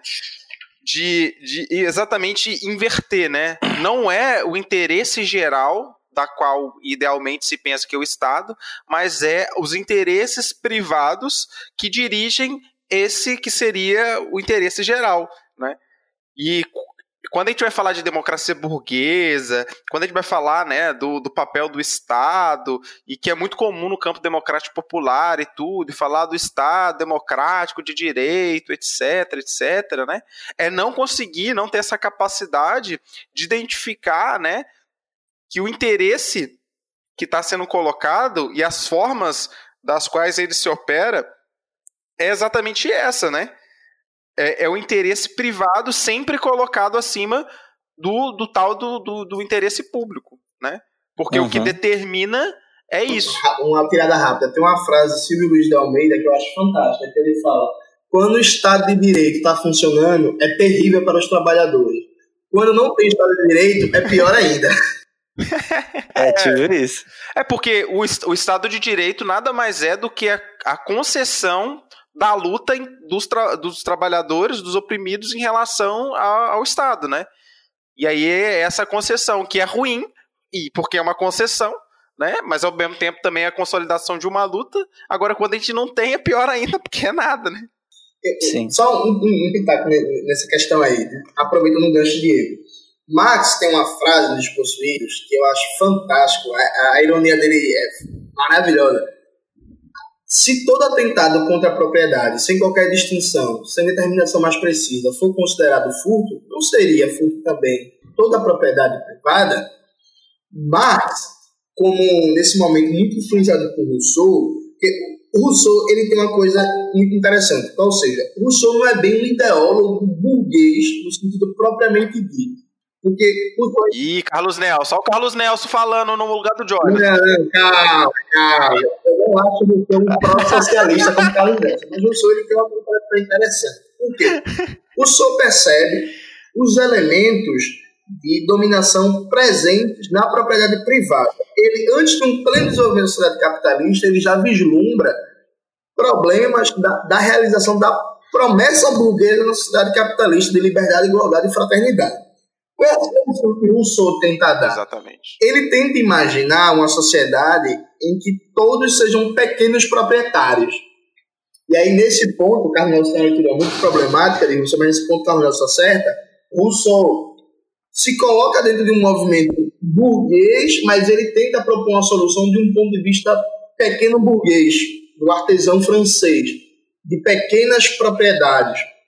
E evidentemente que isso, do ponto de vista da tendência histórica, a vigência no momento, não tinha lastro, condição concreta de se realizar. Mas o Rousseau ele traz uma chave interessante, ou seja, a promessa burguesa de liberdade, de igualdade, de fraternidade, mesmo do ponto de vista formal, mesmo do ponto de vista formal, porque essa certa crítica que alguns marxistas fazem. Emancipação política, a, né? A, o liberalismo só garante igualdade formal, trata-se de buscar é, substancial. Isso é falso. Isso é falso. O capitalismo nunca garantiu, o liberalismo, o capitalismo nunca garantiu igualdade formal. Isso é totalmente, inclusive, quem fala isso desconhece totalmente a história real do mundo nos últimos 200 anos em que negros foram proibidos de votar, mulheres proibidas de votar, apartheid, colonialismo e por aí vai. Aqui vem uma, vem uma inspiração lusuriana. Inclusive, leiam Marxismo Ocidental do Losur. Então, repare bem, Rousseau ele percebe essa contradição. E o Marx, nos Despossuídos, ele também, nesse momento, ele está com essa contradição na cabeça dele. Porque ele percebe o seguinte, veja, a, a, a burguesia ela não está disposta a uma democracia radical, e nesse momento a democracia radical significa radicalizar a igualdade jurídica, a chamada emancipação política. A burguesia não está disposta a isso e a própria execução, a própria construção de uma propriedade, de um direito burguês, parte de um pressuposto de um tratamento não igual. Porque quando você supera, derruba pela força do poder político o direito dos costumes dos camponeses, você está agindo em prol dos proprietários das florestas. Então você não está tratando eles como iguais. Repare bem. Uhum. Você está tomando um lado no processo político-jurídico, beneficiando um em relação ao outro. E tanto que grande parte da crítica de Marx aos, aos, à legislação é uma tentativa pífia e ridícula dos, uhum. dos deputados da dieta renana de tentar ocultar isso. Né, com frases abstratas, parágrafos dúbios e por aí vai. Então, nesse momento, Marx ele ainda não tem a resposta para essa contradição, mas ele já consegue perceber o seguinte, e com inspiração russoniana, a própria igualdade formal, que supostamente seria o que o capitalismo apresenta é, concretamente da promessa burguesa, no período revolucionário da burguesia, de é, liberdade, igualdade e fraternidade, não se realiza no processo de transição para a ordem burguesa e não se realiza no próprio capitalismo consolidado. Perceba, né? não se realiza. Mais para. Eu, eu não não lembro qual, mas tem, tem uma frase também de Marx que, que é sensacional nesse sentido, que Marx fala assim, que tipo de ideia estúpida é essa do juiz apartidário, sendo que a própria lei é partidária, a lei é política. Uhum. É. é lá no final, no, te, no último texto. Isso. Então ele já vai percebendo que, ó, é, não, não tem como falar dessa suposta igualdade formal universal, em que todos são tratados iguais não tem como falar isso, mas ele não consegue ainda ir a fundo a questão justamente porque não tem ainda a crítica da economia política, mas já tem um, uma espécie de e, e, mal isso, por exemplo, ele vai resolvendo com o tempo. Aí eu vou pedir licença para o Diego de fazer algum, algumas pode, inferências pode. sobre as cenas dos próximos capítulos que vocês vão trabalhar e falar sobre essas questões. Por exemplo, quando ele fala da criminalização, ele está incomodado com isso, né, Jones? Só que ele ainda não sabe a forma de resolver. Depois, por exemplo, em 1844, naquele texto Glosas Críticas em resposta ao rei da Prússia, ao susto do rei da Prússia lá, que é um, um dos textos que tem, que eu acho um dos mais geniais desse período do jovem, do assim chamado jovem Marx, né? É, que está no, no texto, no livro da Boitempo, é, Lutas de Classe na França o Marx ele vai falar, por exemplo, a criminalização. Se o, o, ele está ali brigando com o, o Arnaldo Rouge ou Hugh, é, não sei exatamente, e ele vai dizer: bom, o Rouge está falando que a, a, revolta dos operários dos tecelões da Silésia, ele, ele acontece por conta da pauperização e da miséria prussiana. O Marx fala, então tratemos da miséria onde ela é, é absoluta. E ele vai para a Inglaterra e aí ele faz essa crítica à criminalização de forma sistemática. Né? Três, dois anos e meio depois desse texto. E ele vai dizer: olha, na, no Reino Unido, onde o capitalismo se desenvolveu na sua plenitude, a miséria também se desenvolveu na sua plenitude. E qual foi a forma política é, do, do parlamento inglês de resolver o problema da miséria. Primeiro foi gerando uma lei dos pobres, depois culpabilizando o pobre pela condição da miséria, criou a lei da vadiagem e depois passou a perseguir, é, é, marcar, prender, é, mutilar os trabalhadores pela condição de vida miserável que eles tinham. Ou seja, a criminalização da pobreza virou uma marca do próprio capitalismo. Né? Ele só vai ter essas sacadas depois, mas esse momento ele, ele traz à tona diversas das inquietações do Marx. Né? Outra coisa, alguém quer falar sobre isso? O Daniel Ben, ben Said, ele, ele vai chamar a atenção que ele vai falar, ele vai reivindicar, não, pode, pode eu não tinha visto isso, eu sempre falei também que tem uma aspiração russoniano, é russoniana do Marx até então, mas ele vai dizer que o Marx ele tem uma inspiração maior pelo Greco Babif, né? Que é o, o, o, primeiro dos socialistas utópicos, fundador da, da Liga dos Iguais na França, né? E então ele vai falar que a fundamentação do Marx está voltada para uma linha mais radical que a do Rousseau, né? Assim, se a gente for parar para pensar. E o, o Babif, de fato, ele, ele vai ter uma crítica muito ra mais radical à questão da propriedade, coisa e tal, e vai talvez se afastar um pouco desse aspecto mais idealista do liberdade, igualdade e fraternidade, né? E por fim, que eu queria falar, que tem a ver com outro texto de 42, que não é tratado aqui, que é sobre a liberdade de imprensa, e em alguns momentos o Marx faz alguma. No, no finalzinho do livro. É uma, é, uma preocupa, é uma preocupação forte no Marx nesse período, né? O, o Marx, além dele, de, uhum. dessa polêmica aqui, exclusiva desse livro, é a maior parte da publicação do Marx é sobre esse direito de liberdade de imprensa, né? É, é onde ele se dedica a maior parte da reflexão. Sim, e, e ele faz uma não só uma defesa do direito lá no final, lá pela página 125, mais ou menos, como ele faz uma defesa também da, do próprio direito da imprensa se mobilizar, e até por isso ele não assina, pessoalmente, né? Ele, ele falou: olha, isso daqui, a, a, a, é, se a gente pegar, pegasse o outro texto sobre o direito de imprensa, não sei por que a Boitempo não não colocou esses textos aqui junto, né, sobre a liberdade de imprensa, a gente vê claramente que o Marx ele faz uma uma defesa de que a imprensa ele ainda está aí metodologicamente falando ele, ele é um, um, jovem hegeliano em rompimento com os hegelianos com o Bruno Bauer e coisa e tal. Ele gosta muito do Feuerbach. E o Feuerbach tem um, um, um método que é mais próximo do materialismo, né? Um jovem hegeliano materialista, o mais próximo aí do, do que o, que é um referencial que o Marx vai adotar pelo menos até 46, que é o da cabeça e coração.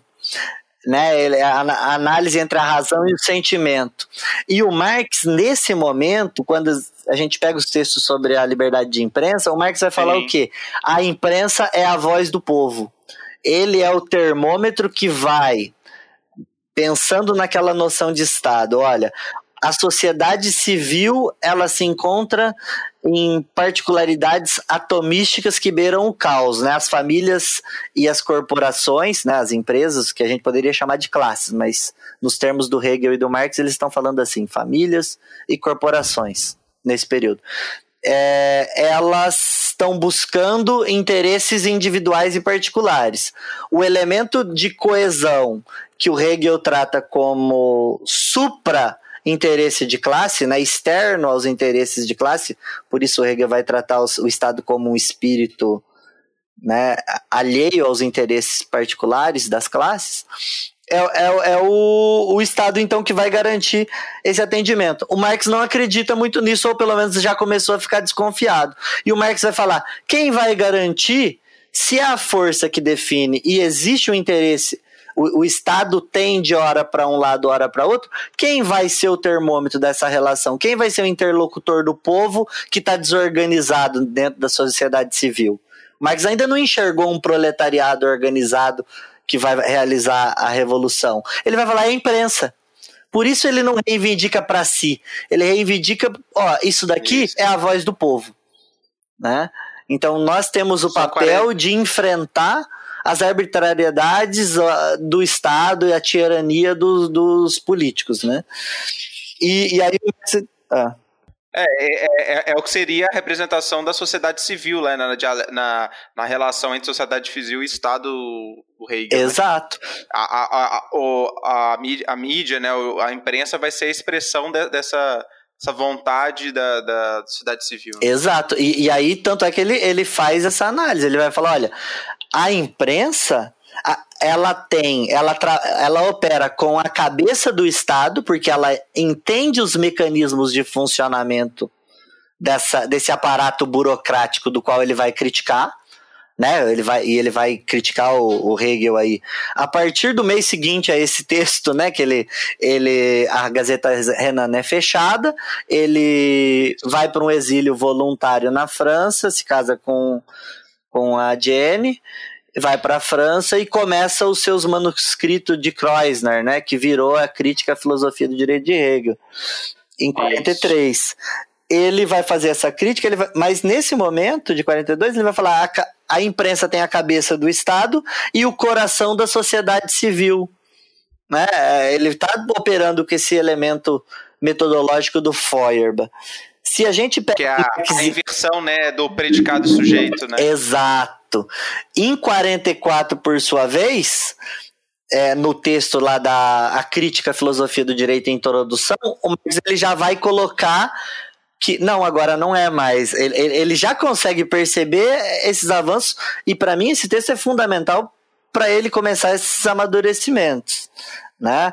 Ele vai falar, olha, a cabeça da revolução, ele já vai terminar, fal, falar em termos de necessidade de uma revolução social, mas ele vai falar, a cabeça da revolução é a filosofia, porque é, é quem tem a capacidade de compreender todo o processo.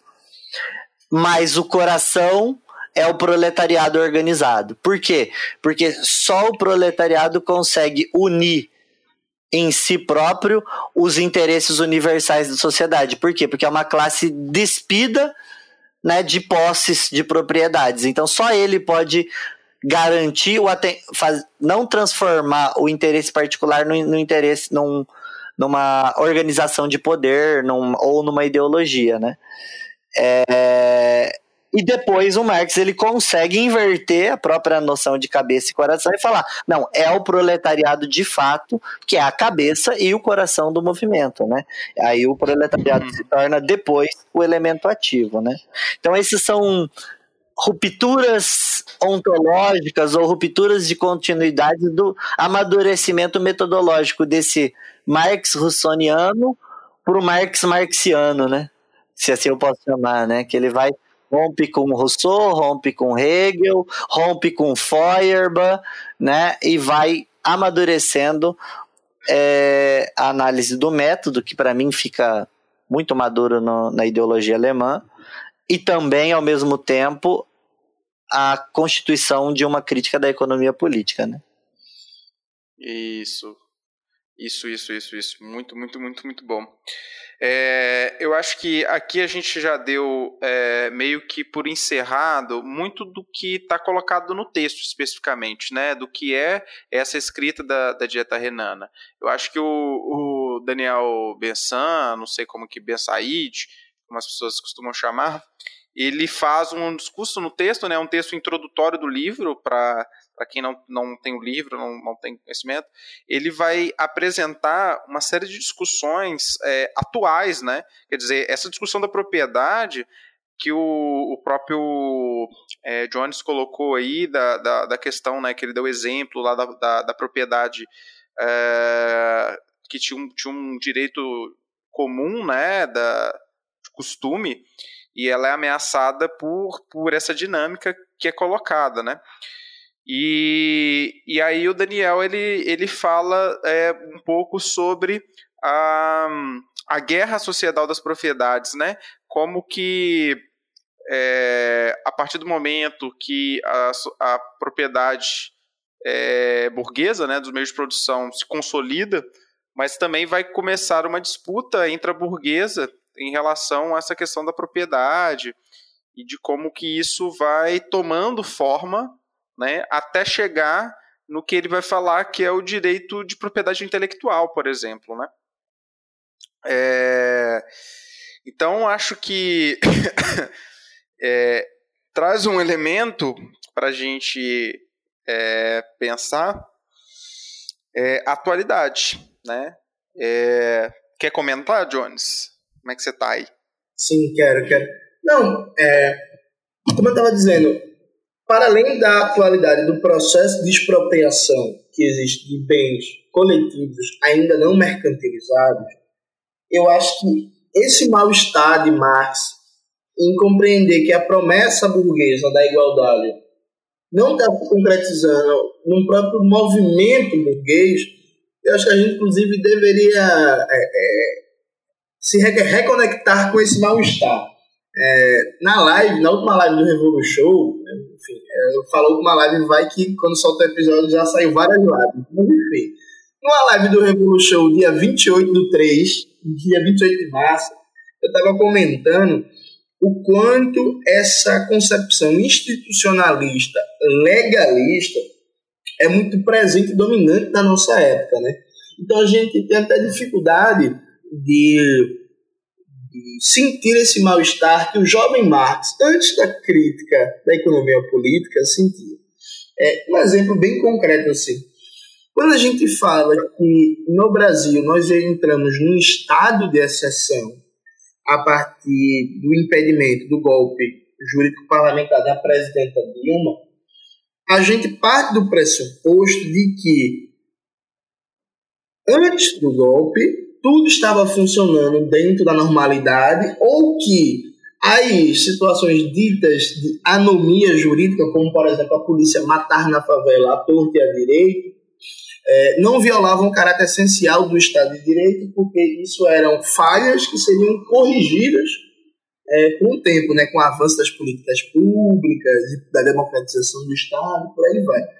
Ou seja, a gente está partindo do pressuposto de uma naturalização, primeiro, uma naturalização política do direito burguês, segundo, está partindo de uma forma ideal do que seria imaginado, o que é um Estado de Direito, e não está conseguindo perceber o próprio mal-estar que Marx sente, que é o seguinte: o Estado de Direito é esse em que é dentro do próprio Estado de Direito, por exemplo, que se deu um golpe sem precisar de ruptura do Estado de Direito. Percebe? É, isso é uma coisa fantástica para a gente pensar. O próprio golpe na presidenta Dilma foi dada nas estruturas do Estado de Direito sem romper com o Estado de Direito. Ou seja, dentro do Estado de Direito está a lógica do golpe. Ou, ou, ou seja, é, o quanto esse direito é realmente, o quanto é apresentado quando um conjunto de regras estáveis e previsíveis de gestão e organização do Estado-nação, sabe? Então, eu acho que esse mal-estar de Marx também ele é muito útil e a gente deveria é, recuperar isso com, com, com mais seriedade, até porque no Brasil, isso não, não é atual, mas vem num processo de intensificação, a gente, tem um, a gente vive um fenômeno muito interessante. Por exemplo, a interpretação do STF e do conjunto do aparelho judiciário burguês no Brasil sobre determinado tema muda facilmente de acordo com as conveniências do momento. Então, muda de acordo com as conveniências do momento. E aí, quando, quando esse tipo de coisa acontece, a gente deveria se perguntar se, por exemplo, que funcionamento das instituições, que pesos e contrapesos, é, que Estado de Direito são esses? E a gente tem dificuldade de se perguntar isso hoje e se refugia numa posição de cobrar um, um judiciário não politizado, que eu acho isso, inclusive, muito bizarro. Não, o judiciário está politizado, existe uma, uma politização do judiciário. Então a gente precisa de um judiciário que volte a julgar de acordo com a lei, com a técnica, não um judiciário que faça política. Né? Aí relembro a frase de Marx, que tipo de ideia, de ideia imbecil é essa do juiz apartidário? Afora dessa ideia do, de, de, do judiciário politizado, a ideia da defesa da democracia. Porque supostamente as retiradas de direito, a violência contra os de baixo, a, o assassinato cada vez mais constante de militantes políticos, isso seria uma perversão, uma saída da democracia e não um mecanismo intrínseco à democracia burguesa. Sabe? Uhum. Mecanismo intrínseco a isso. Você está então, querendo se afastar do Coutinho agora, né? Não, eu, ó, Diego, Diego que me difamou, que a minha tese de a minha tese de mestrado foi uma crítica demolidora ao, ao Carlos Nelson Coutinho. Justamente, eu questionei muito isso no Carlos Nelson, que é, por exemplo, entrando na, ainda no, na temática do direito, o Carlos Nelson ele parte de um pressuposto de uma transição democrática. A transição democrática é democratizar o Estado burguês a partir de um movimento de massas de fora e dentro do Estado, dentro dos limites constitucionais. Partindo do pressuposto que é possível, dentro da estrutura constitucional posta de um Estado capitalista, transcender essa própria estrutura. Só que esse pressuposto ele não é demonstrado, não é fundamentado, ele é afirmado. Uhum. O que é, inclusive, o fundamento de todas as correntes do chamado socialismo democrático. Uhum. Um pressuposto nunca demonstrado não que é a história. Porque ele é ideal, né? A base dele é Hegel russoniano, né? Mas é, mas é, é valor é, universal, respeito o valor universal da democracia. É, a base dele de Hegel é uma base de Hegel muito problemática. Por quê? O próprio Hegel, o próprio Hegel percebe quando vê a revolução dos jacobinos negros no Haiti, também um certo mal-estar no liberalismo. Porque uhum. Isso é uma coisa que o Losudo ele resgata muito, que é o liberalismo, ele, ele só passou a ser contra, majoritariamente, a escravidão a partir da segunda metade do século XIX. Mas o liberalismo, durante toda a sua existência, seu nascimento e os 200 anos para frente, ele conviveu muito bem com a escravidão, e não só conviveu muito bem, como a Revolução Americana, o processo de independência nos Estados Unidos, deu impulso à escravidão nos Estados Unidos, e a Revolução Gloriosa na Inglaterra também deu impulso ao tráfico mundial de pessoas escravizadas.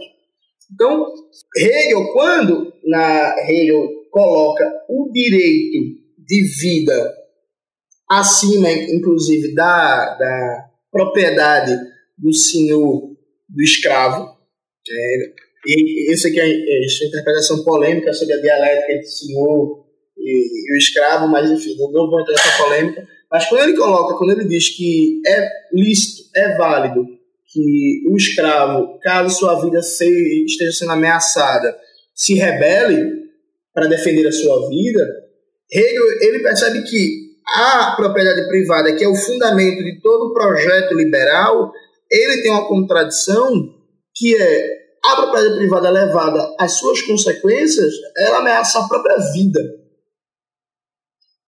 Então, é por causa, inclusive, dessa contradição, desse mal-estar de Hegel, que Losurdo tira Hegel da tradição liberal.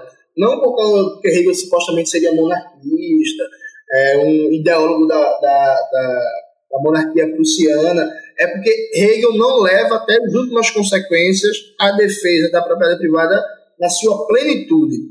E para Losudo isso faz com que ele sairia do rol dos, dos ideólogos do, do liberalismo. Então, esse mal-estar do direito, essa percepção de que as promessas burguesas, até as mais tímidas da igualdade formal, que nunca existiu no Brasil, atenção, igualdade formal nunca existiu no Brasil, de fato, dado que, por exemplo, é, se do ponto de vista jurídico crime é crime, né, todo mundo vai ser tratado igual na hora de punir, ser punido por um crime, a gente sabe que na prática, nosso sistema de justiça criminal, o tratamento depende da cor, da classe, do local geográfico, e se na prática é assim, isso significa que a lei não se efetiva enquanto igualdade. De tal, de tal sorte que esse mal-estar de Marx, acho que seria muito bom a gente mergulhar muito e refletir sobre isso, para parar de repetir certos chavões liberais achando que está fazendo uma crítica radical. Ah, mas juiz Sérgio Moro faz política. Sim, todo juiz faz política. Sérgio Moro ele faz de uma maneira mais explícita, mais ostensiva, de uma maneira diferente, mas todo juiz faz política. Todo juiz, todo operador do direito, por mais que ele tenha uma aura neutra, técnica, positivista, gosto muito de Hans Kelsen, por aí vai, o próprio Marx, em, em 43, na Crítica e Filosofia do Direito, o Marx vai usar desse elemento para desmontar a estrutura hegeliana do Estado, a, a visão hegeliana do Estado. Né? Vai falar: olha, a falha administrativa ela é a propriedade em si que justifica o Estado. Só que o Estado nunca vai aceitar si mesmo como culpado. O governo nunca vai aceitar si mesmo como culpado. Então, ele coloca a culpa no outro, né? E, e esse é o elemento de desilusão ao invés da gente criticar a estrutura organizacional do Estado, da qual eu concordo plenamente contigo, as pessoas simplesmente pensam, não, o errado é o governo, e, e a gente fica remontando idea, idealismos e ideais de que pode ser mudado, essa perspectiva de que baseado na vontade política e, e com alguns ideais um pouco mais à esquerda ou, ou, ou, um pouquinho diferente aqui ou acolá, a gente pode, por puro idealismo, né, é, melhorar ou conseguir avanços na sociedade, né? É, eu posso provocar vocês? Eu vou provocar, olha só. É, o Jones falou da questão que nunca teve igualdade formal e tal, mas o que falta no Brasil não é modernizar, não é democratizar para garantir, porque o país subdesenvolvido. A gente tem que desenvolver o Brasil para que ele se consolide de fato como um país capitalista, é, com todos os direitos formais, como é na Europa, etc, etc. Boa, boa provocação. É, Losudo, eu vou falar, vou falar, do, vou falar do meu homem, vou falar do meu Losudo. Losudo, ele faz um, um, uma coisa muito interessante, que é o seguinte, ele mostra, e ele evidentemente não foi o único a fazê-lo, mas enfim, eu, eu gosto dele dessa referência, ele mostra que existe uma relação entre igualdade dentro da comunidade dos proprietários dos meios de produção, o nascimento do liberalismo, ou seja, se reivindicam a igualdade dentro da comunidade dos eleitos e essa igualdade dentro da comunidade dos eleitos tem relação com uma dialética de exclusão dos operários, das mulheres, dos povos coloniais, dos indígenas e por aí vai. Essa relação que entre igualdade dentro da comunidade do, dos proprietários, homens brancos, e exclusão de todo o resto, ela toma proporções mundiais com o estabelecimento do sistema imperialista, não que antes já tivesse, mas isso se radicaliza, e que a vigência de formas burguesas aparentemente menos autocráticas, de direitos econômicos e sociais um pouco mais substanciais e de vivenciar cotidianamente formas de igualdade jurídico formal no centro do capitalismo, tem relação direta com o processo de, bru de brutalização maior da exploração capitalista em toda a periferia do mundo. Então, tem uma frase do Marx que o Lozano adora citar, que é a dominação burguesa anda nua e sem as suas formas elegantes que se apresentam na metrópole, a dominação burguesa nas colônias. Então, a dominação burguesa é brutal por si, só que na periferia do sistema ela se apresenta sem as suas formas elegantes no centro. Ou seja, existe uma relação dialética em que, falando de maneira vulgar, até um pouco mecanicista, para existir a Noruega tem que existir o Congo. Sabe? Não dá para todo mundo ser uma Noruega. Para existir a Noruega tem que existir um Congo. Para existir uma Alemanha tem que existir uma Grécia. E para existir nos Estados Unidos tem que existir um México. E para existir nos Estados Unidos tem que existir também uma periferia, é, uma, uma comunidade periférica, uma, quase uma nação periférica, que é a comunidade negra nos Estados Unidos, que os Panteras Negras viam o povo negro como uma colônia interna dos Estados Unidos, e, dentro do país. Posso, então, te, posso colocar sim. uma coisinha? E, e aí tem uma questão aí que, que eu acho também é bem importante. Essa questão que você colocou de essência e aparência do Estado, então eu queria é, é inserir esse elemento também, é, é que o Estado, para ser Estado e ele se apresentar como mantenedor do bem comum, como o garantidor da ordem, do desenvolvimento né, e coisa e tal, ele tem que se apresentar, ainda que ideologicamente, ainda como uma, uma falsidade, ele tem que se apresentar como é, um Estado que garante né, é, o bem-estar social ainda que essencialmente ele provoque é, ou, ou, ele realize na, em sua essência os interesses da classe dominante, os interesses da burguesia, os interesses do capital. Se ele não se apresentar minimamente como um órgão garantidor do bem-estar social, seria um descrédito total e as pessoas não é, estariam é, dedicando tanto esforço ao voto, e sim a necessidade de fazer uma revolução, né, Jones? Então acho que tem esse elemento que, que junta com essa questão das, das diferenças regionais, das iniquidades regionais, a própria é, percepção que as pessoas têm de maneira geral com o Estado, que é essa crítica que ele vai fazer à burocracia no texto de 43, né? O, a desilusão com o Estado, ela precisa ser saltada aos olhos. Né? E, e, isso também toma uma forma ideológica que é fantástica, que é a ideia de que é você exclui a forma política de cada Estado de uma dimensão de um sistema capitalista mundial. Então, por exemplo, se vende a ideia que um dia seremos franceses, um dia seremos é, como na Alemanha, como na Noruega, como na Suíça desconsiderando que a Noruega só consegue ser Noruega, a Suíça só consegue ser Suíça, porque existe um sistema mundial que propicia isso. Saca? Então, isso também se reveste de uma forma ideológica e a própria existência de uma metrópole capitalista com alguns padrões de vida mais elevados que em todo o resto é um elemento de legitimidade para todo o resto de que um dia seremos como eles, e aí volta a reflexão que o Zé colocou lembrando Marx, é, porque a gente não é ainda por causa do governo, né? Por causa do governo, o governo é um governo ruim. Tanto que, nesse momento, é, no governo Bolsonaro, essa confusão desses ministros Olavete, o que mais tem é gente se encantando com um discurso técnico, tecnicista. Não, isso é uma tragédia, o governo não sabe o que fazer, não tem planejamento, não tem ideia, é, não é racional. Rapaz, o governo FHC tinha planejamento, tinha ideias, tinha técnicos, vários PHDs, vários doutores, vários acadêmicos importantes, e foi uma bosta, né?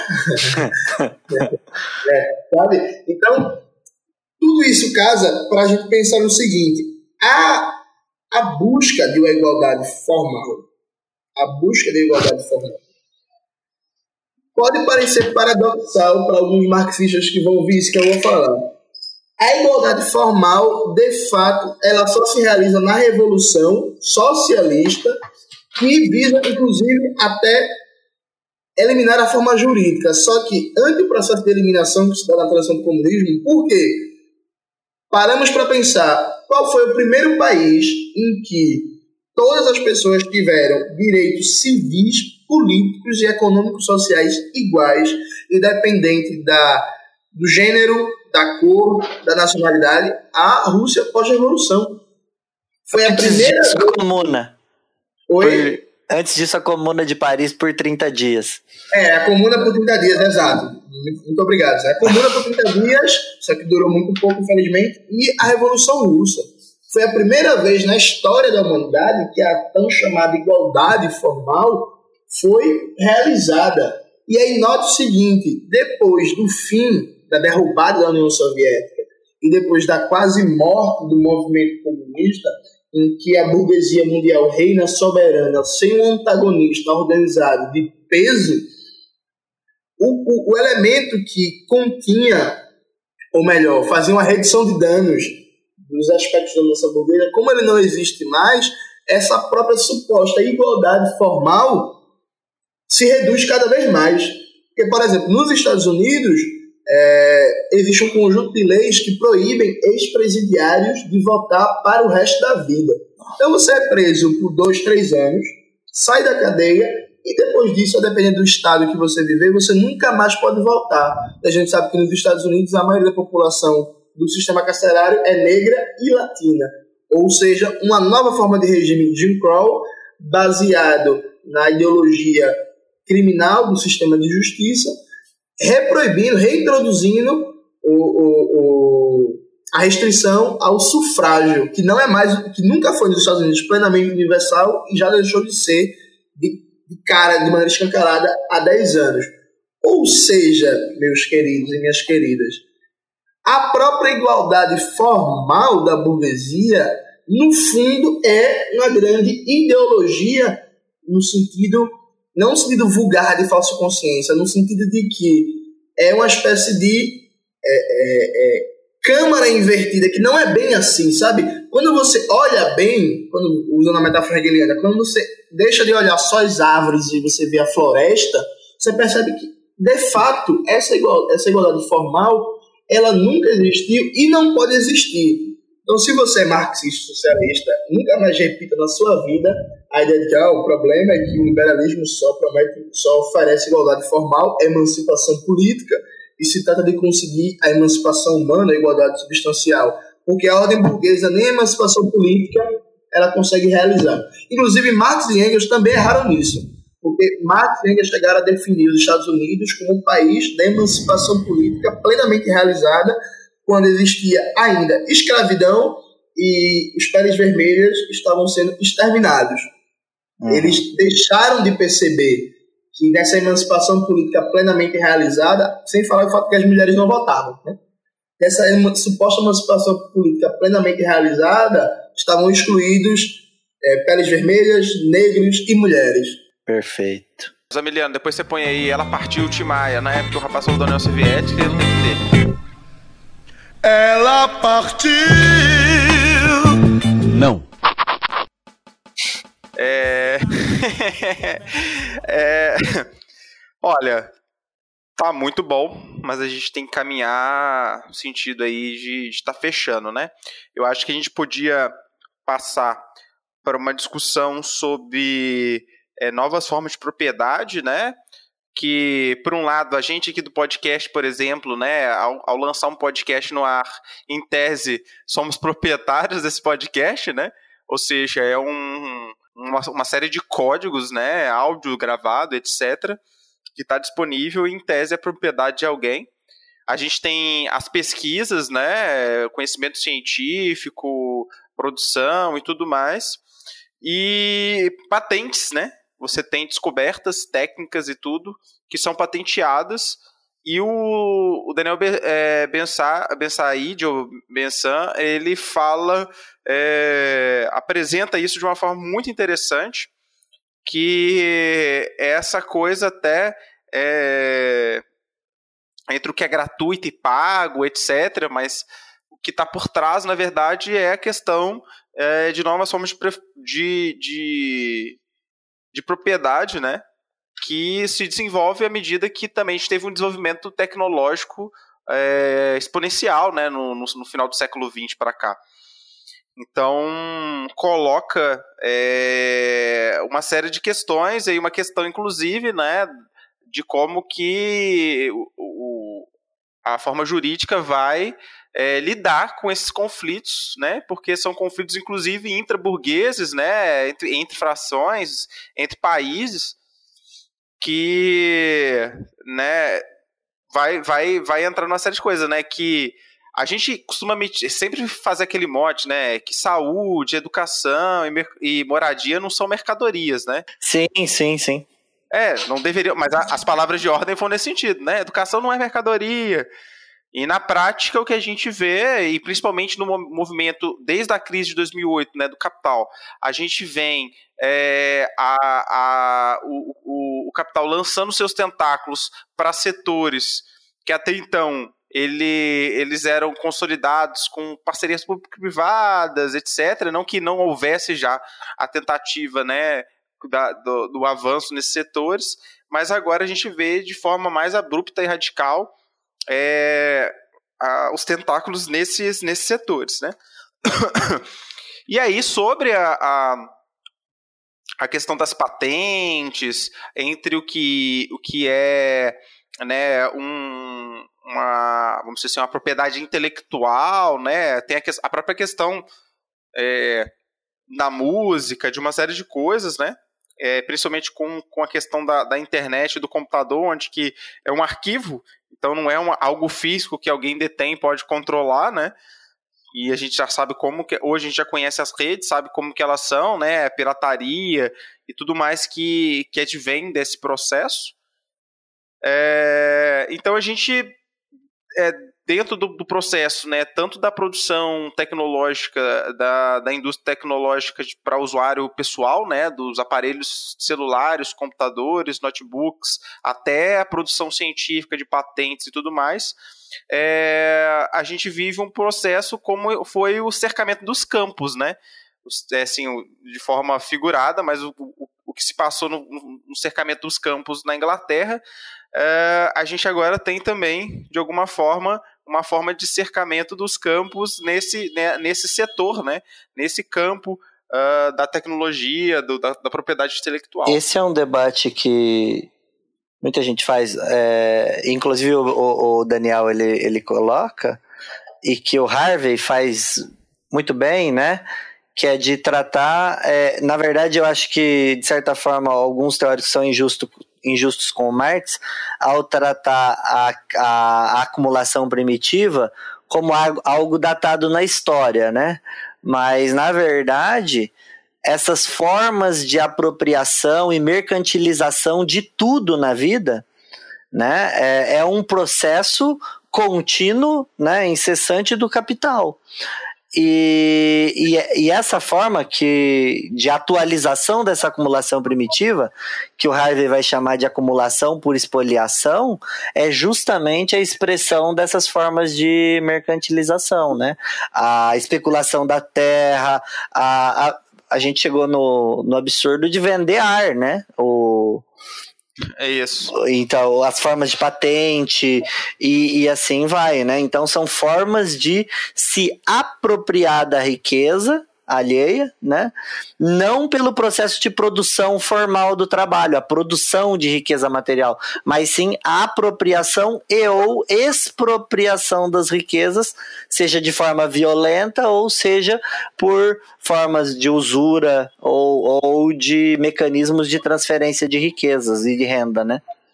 Então, hum. esse é um elemento para ser bem sumário e a gente não estender demais Acho que esse é um elemento que o, que o Daniel põe lá, que eu acho que é bem interessante de debater. Eu queria dar um né? pitaco nisso, que repara o seguinte. O Noam Chomsky, que é um meio anarquista, meio democrata e ultimamente até às vezes meio petista,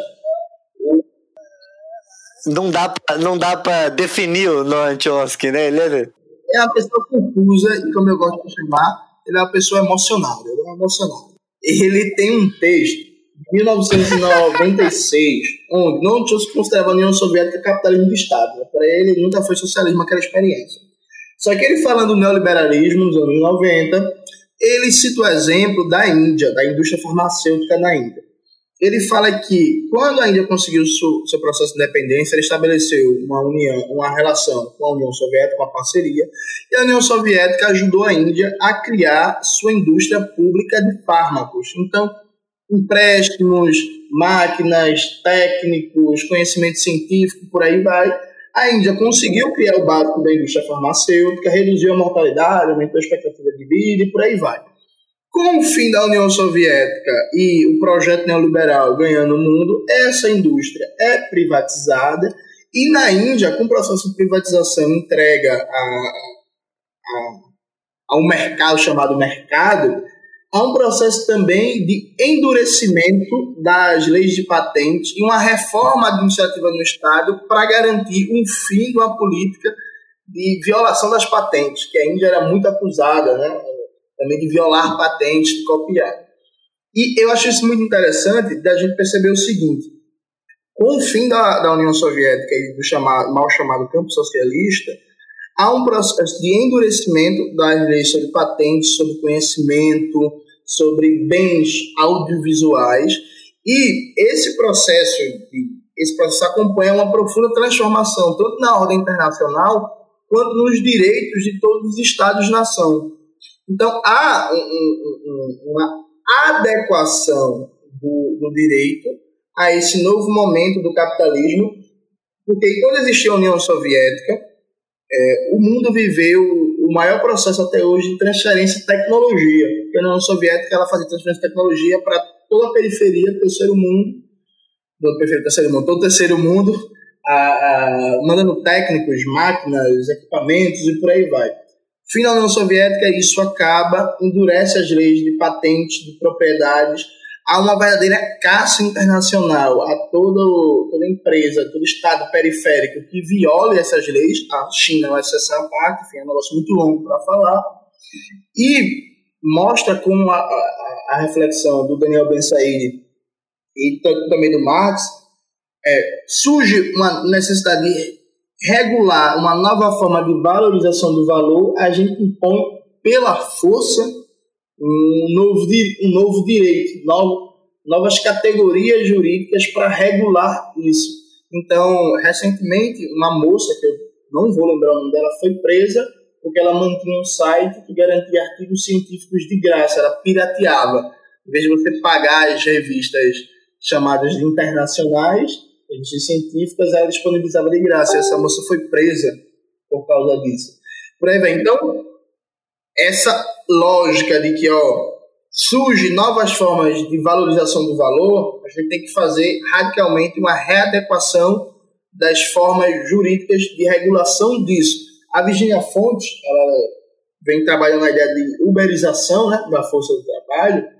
A Virginia Fontes ela vem defendendo uma tese que é o seguinte: o Uber vem provocando um colapso das formas de regulamentação jurídica da exploração da força do trabalho porque ela muda toda a relação clássica entre, entre burguês e trabalhador assalariado, tem toda uma nova lógica e as formas jurídicas dos Estados burgueses não estão ainda prontos para regular isso. Portanto, há um movimento mundial de se mudar as legislações para fazer com que formas de exploração, tal como o Uber, que é ela fala de Uber e da força de trabalho, ela não está falando só de Uber, ela está dizendo que é um exemplo, o Uber é um exemplo de novos processos de exploração que estão se consolidando pelo mundo todo.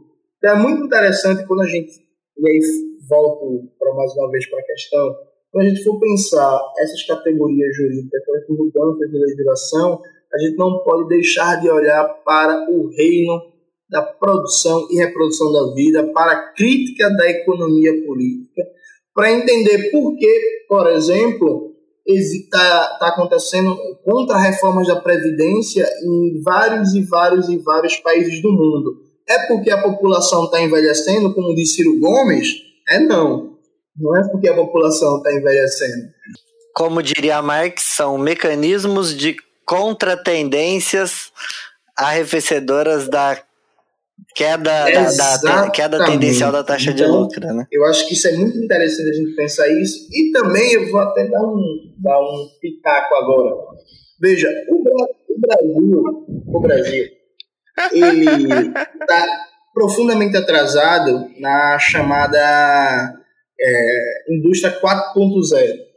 A gente está longe, longe, cada vez mais longe da fronteira tecnológica mais avançada do, do, do capitalismo. Países como a China conseguiram é, um processo de, de, adquirir tecnologia e quebrar esse monopólio tecnológico dos países do Ocidente capitalista, usando muito de pirataria, de cópia, de respeito às leis internacionais de propriedade.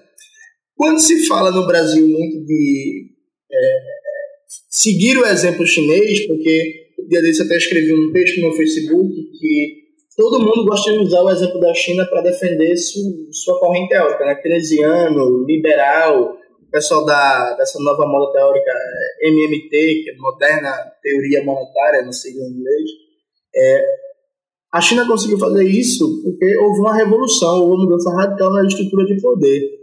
O Brasil, se inventasse de violar as leis de propriedade intelectual para fazer um processo de reindustrialização, isso significava violar um elemento central das formas burguesas de propriedade e de exploração do trabalho. Do mesmo jeito que tinha nos anos 60 um caráter explosivo, uh, Jango, o movimento comunista e o movimento operário de maneira geral propõem uma reforma agrária, que não, não se poderia violar a propriedade da terra, mesmo que fosse a reforma agrária para o desenvolvimento capitalista, porque era isso que o Jango defendeu, o desenvolvimento do capitalismo mais nacional, capitalismo mais popular, hoje propor violação dos direitos de propriedade intelectual significa comprar briga diretamente com a classe dominante, ou seja, significa propor uma revolução. Então, até coisas básicas, como, por exemplo, Brasil avançar na fronteira tecnológica, é tentar quebrar esse fosso tecnológico que existe frente aos países centrais do capitalismo e estabelecer uma política ativa de desenvolvimento científico e técnico que passa sim por pirataria, portanto eu defendo a pirataria, com unhas e dentes, isso significa que a gente não faz isso sem romper o poder da burguesia, porque mesmo a burguesia periférica que compra essa tecnologia não produz, ela sabe que esse direito de propriedade não pode ser violado, porque quem viola um direito de propriedade viola todos, e como a gente sabe, a propriedade privada das condições sociais dos meios de produção é inviolável em qualquer estado, em qualquer ordem burguesa.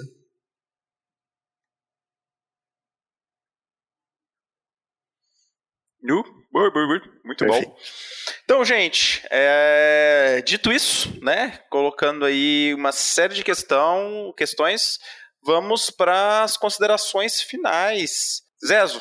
É, agradeço, obrigado. Não vou fazer considerações a mais sobre o texto e deixo o desafio pro especificamente no debate do 18 Bromário que vocês vão fazer retomar essa, esse, esse problema esse esse bode que o João botou na sala de trazer o debate do, do da questão política da politização do do, do judiciário, da judicialização da política e da política em si no Brasil hoje a partir de uma leitora do 18 Brumário. Fica esse desafio para vocês e eu, como ouvinte e fã, vou ficar apreciando de fora.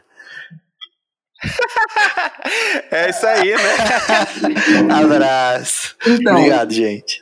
Vai lá, Jones. Considerações. Considerações finais. Primeiro dizer que foi maravilhoso gravar esse episódio, dizer que foi um prazer debater com o Zé, que eu não conhecia conheci agora nesses meios virtuais. É, dá uma pequena dicasinha para quem se interessou um pouco por esse debate sobre como a própria ideia de igualdade formal na ordem burguesa é falsa. Eu tenho um vídeo no meu canal chamado Como Morrem as Democracias, a história real da democracia no capitalismo, onde eu desenvolvo essa tese do ponto de vista histórico, mostrando que ó, essa ideia de que o capitalismo promove a emancipação humana, a igualdade formal, e se, a, desculpa, a emancipação política e a igualdade formal. E se trata de conseguir a emancipação humana, que isso é falso, isso é errado do ponto de vista histórico. Então tá lá no meu canal esse vídeo, o nome do canal é Jones Manuel, colocar lá no YouTube que aparece. No mais é isso, leiam Marx, leiam Losudo, leiam Lenin, sejam revolucionários, não reformistas, e tem que acabar o liberalismo de esquerda. é, eu queria comentar uma coisa que me passou pela cabeça e à medida bom. que eu tô estudando e me preparando para todos os episódios, né, galera? Porque é, é aqui aqui tem muito trabalho para a gente chegar e conseguir né, estudar, preparar e, e fazer essas discussões é, é, muito bacana. E uma coisa que eu ouvi e eu achei muito interessante foi uma fala assim, ah é, você ficar discutindo esses textos de Jovem Marx é terreno para Lucachiano. Né? Aí o. É, pode ser. É, e aí, quem falou isso é uma pessoa que só lê texto econômico do Marx, né? Só lê Capital e Contribuição da Crítica Política, né? Óbvio que não é só econômico, mas eu quero dizer assim, né? É só a parte da crítica da economia política, mas não vê a discussão dos oito Brumário, os debates políticos e Lenin nem se fala, né? E fica aqui, né? O convite para ousar, ousar ler é, além da, da relação, né, da produção da economia política, mas também os textos políticos do, do nosso querido Marx e Engels, né? É, ler mais Engels também para porque a galera gosta, todo mundo gosta de bater no Engels, né? Mas ninguém lê o cara. E, e o Lenin, principalmente, que eu falo, né? Quem não lê Lenin corre o grande risco de cair no reformismo. E né, é o, é o tiozão da massa. E queria também recomendar, quem não conhece, é o NEM, que é o Núcleo de Estudo Marxista da UF, né, do qual o Zé é, é um dos organizadores, né, que produz lá vários encontros na Federal Fluminense em Volta Redonda e também faz parte do NIEP Marx, né, Zé? Exato, exato. Isso aí. Temos uma parceria, né? É, isso aí. Isso, o NIEP Marx também é, é, tá na, na Federal Fluminense, mas em parceria também com uma série de universidades ali no Rio de Janeiro e algumas fora também, né? Que está aí no esforço de estar tá fazendo a divulgação, os debates, né, marxistas, que a gente super recomenda. E se você tiver condição de colar e conhecer, fica nisso, né? É, para os é... que são de volta redonda, o NEM vai retomar as atividades agora início do período. Quarta-feira agora a gente vai fazer uma, uma exibição sobre da, do, do filme da, que denuncia os casos da ditadura na Volkswagen, né? E o NIEP está com um processo aberto para o seminário Marx e Marxismo. Acho que um dos dos melhores eventos aí para discutir marxismo que eu tenho visto nos últimos tempos, um evento inter internacional. E esse ano vai discutir, é em agosto, né? Mas está aberto para inscrição de trabalho até, até domingo, e até o dia 31. E vai discutir marxismo sem tabus, discutindo aí questões Opressões. como é, a questão de gênero, raça, etnia e assim vai. Então, é isso aí. Já que você aproveitou fazendo o jabá, né? E acho que você tá coberto de razão. Mais Marx e menos auto-share. É isso que a gente precisa. no final dessa revolução. o, o Zé, ele dá sempre essa cartada no final. Ele não passa um episódio que ele não criticou o Altusser. Ele participou de três episódios. Nos três ele bateu no Altusser. Ele não é. passou, ele não consegue passar sem. Da porrada. Né? É. Depende da porrada. Tá certo, Algumas porradas eu concordo, outras eu defendo o meu velho estruturalista sem dialética. É, mas é isso, a gente está aqui é para abrir o debate e colocar né, todas as questões, introduzir temas, porque é, a gente aqui falou de uma série de coisas, mas é a leitura do texto, é debater né, nos seus núcleos, nos espaços onde, onde você possa construir esses debates, né? E avançar, né? A gente está esse ano, não só esse ano, mas a gente está numa conjuntura muito difícil. Então, nos resta, né? Estar, vamos dizer assim, é, armados né, com as armas da crítica né, para fazer de fato uh, a luta né, que tem que ser feita e não vai ser né, no podcast, mas o podcast é um instrumento importante para a gente estar tá aí fazendo os enfrentamentos necessários para derrotar né, é, todos esses ataques que vêm à nossa classe. Né? E o Revolution é isso. Teoria ousadia, tamo junto. Tchau, tchau para vocês. Até a próxima. Tchau, tchau. Tchau.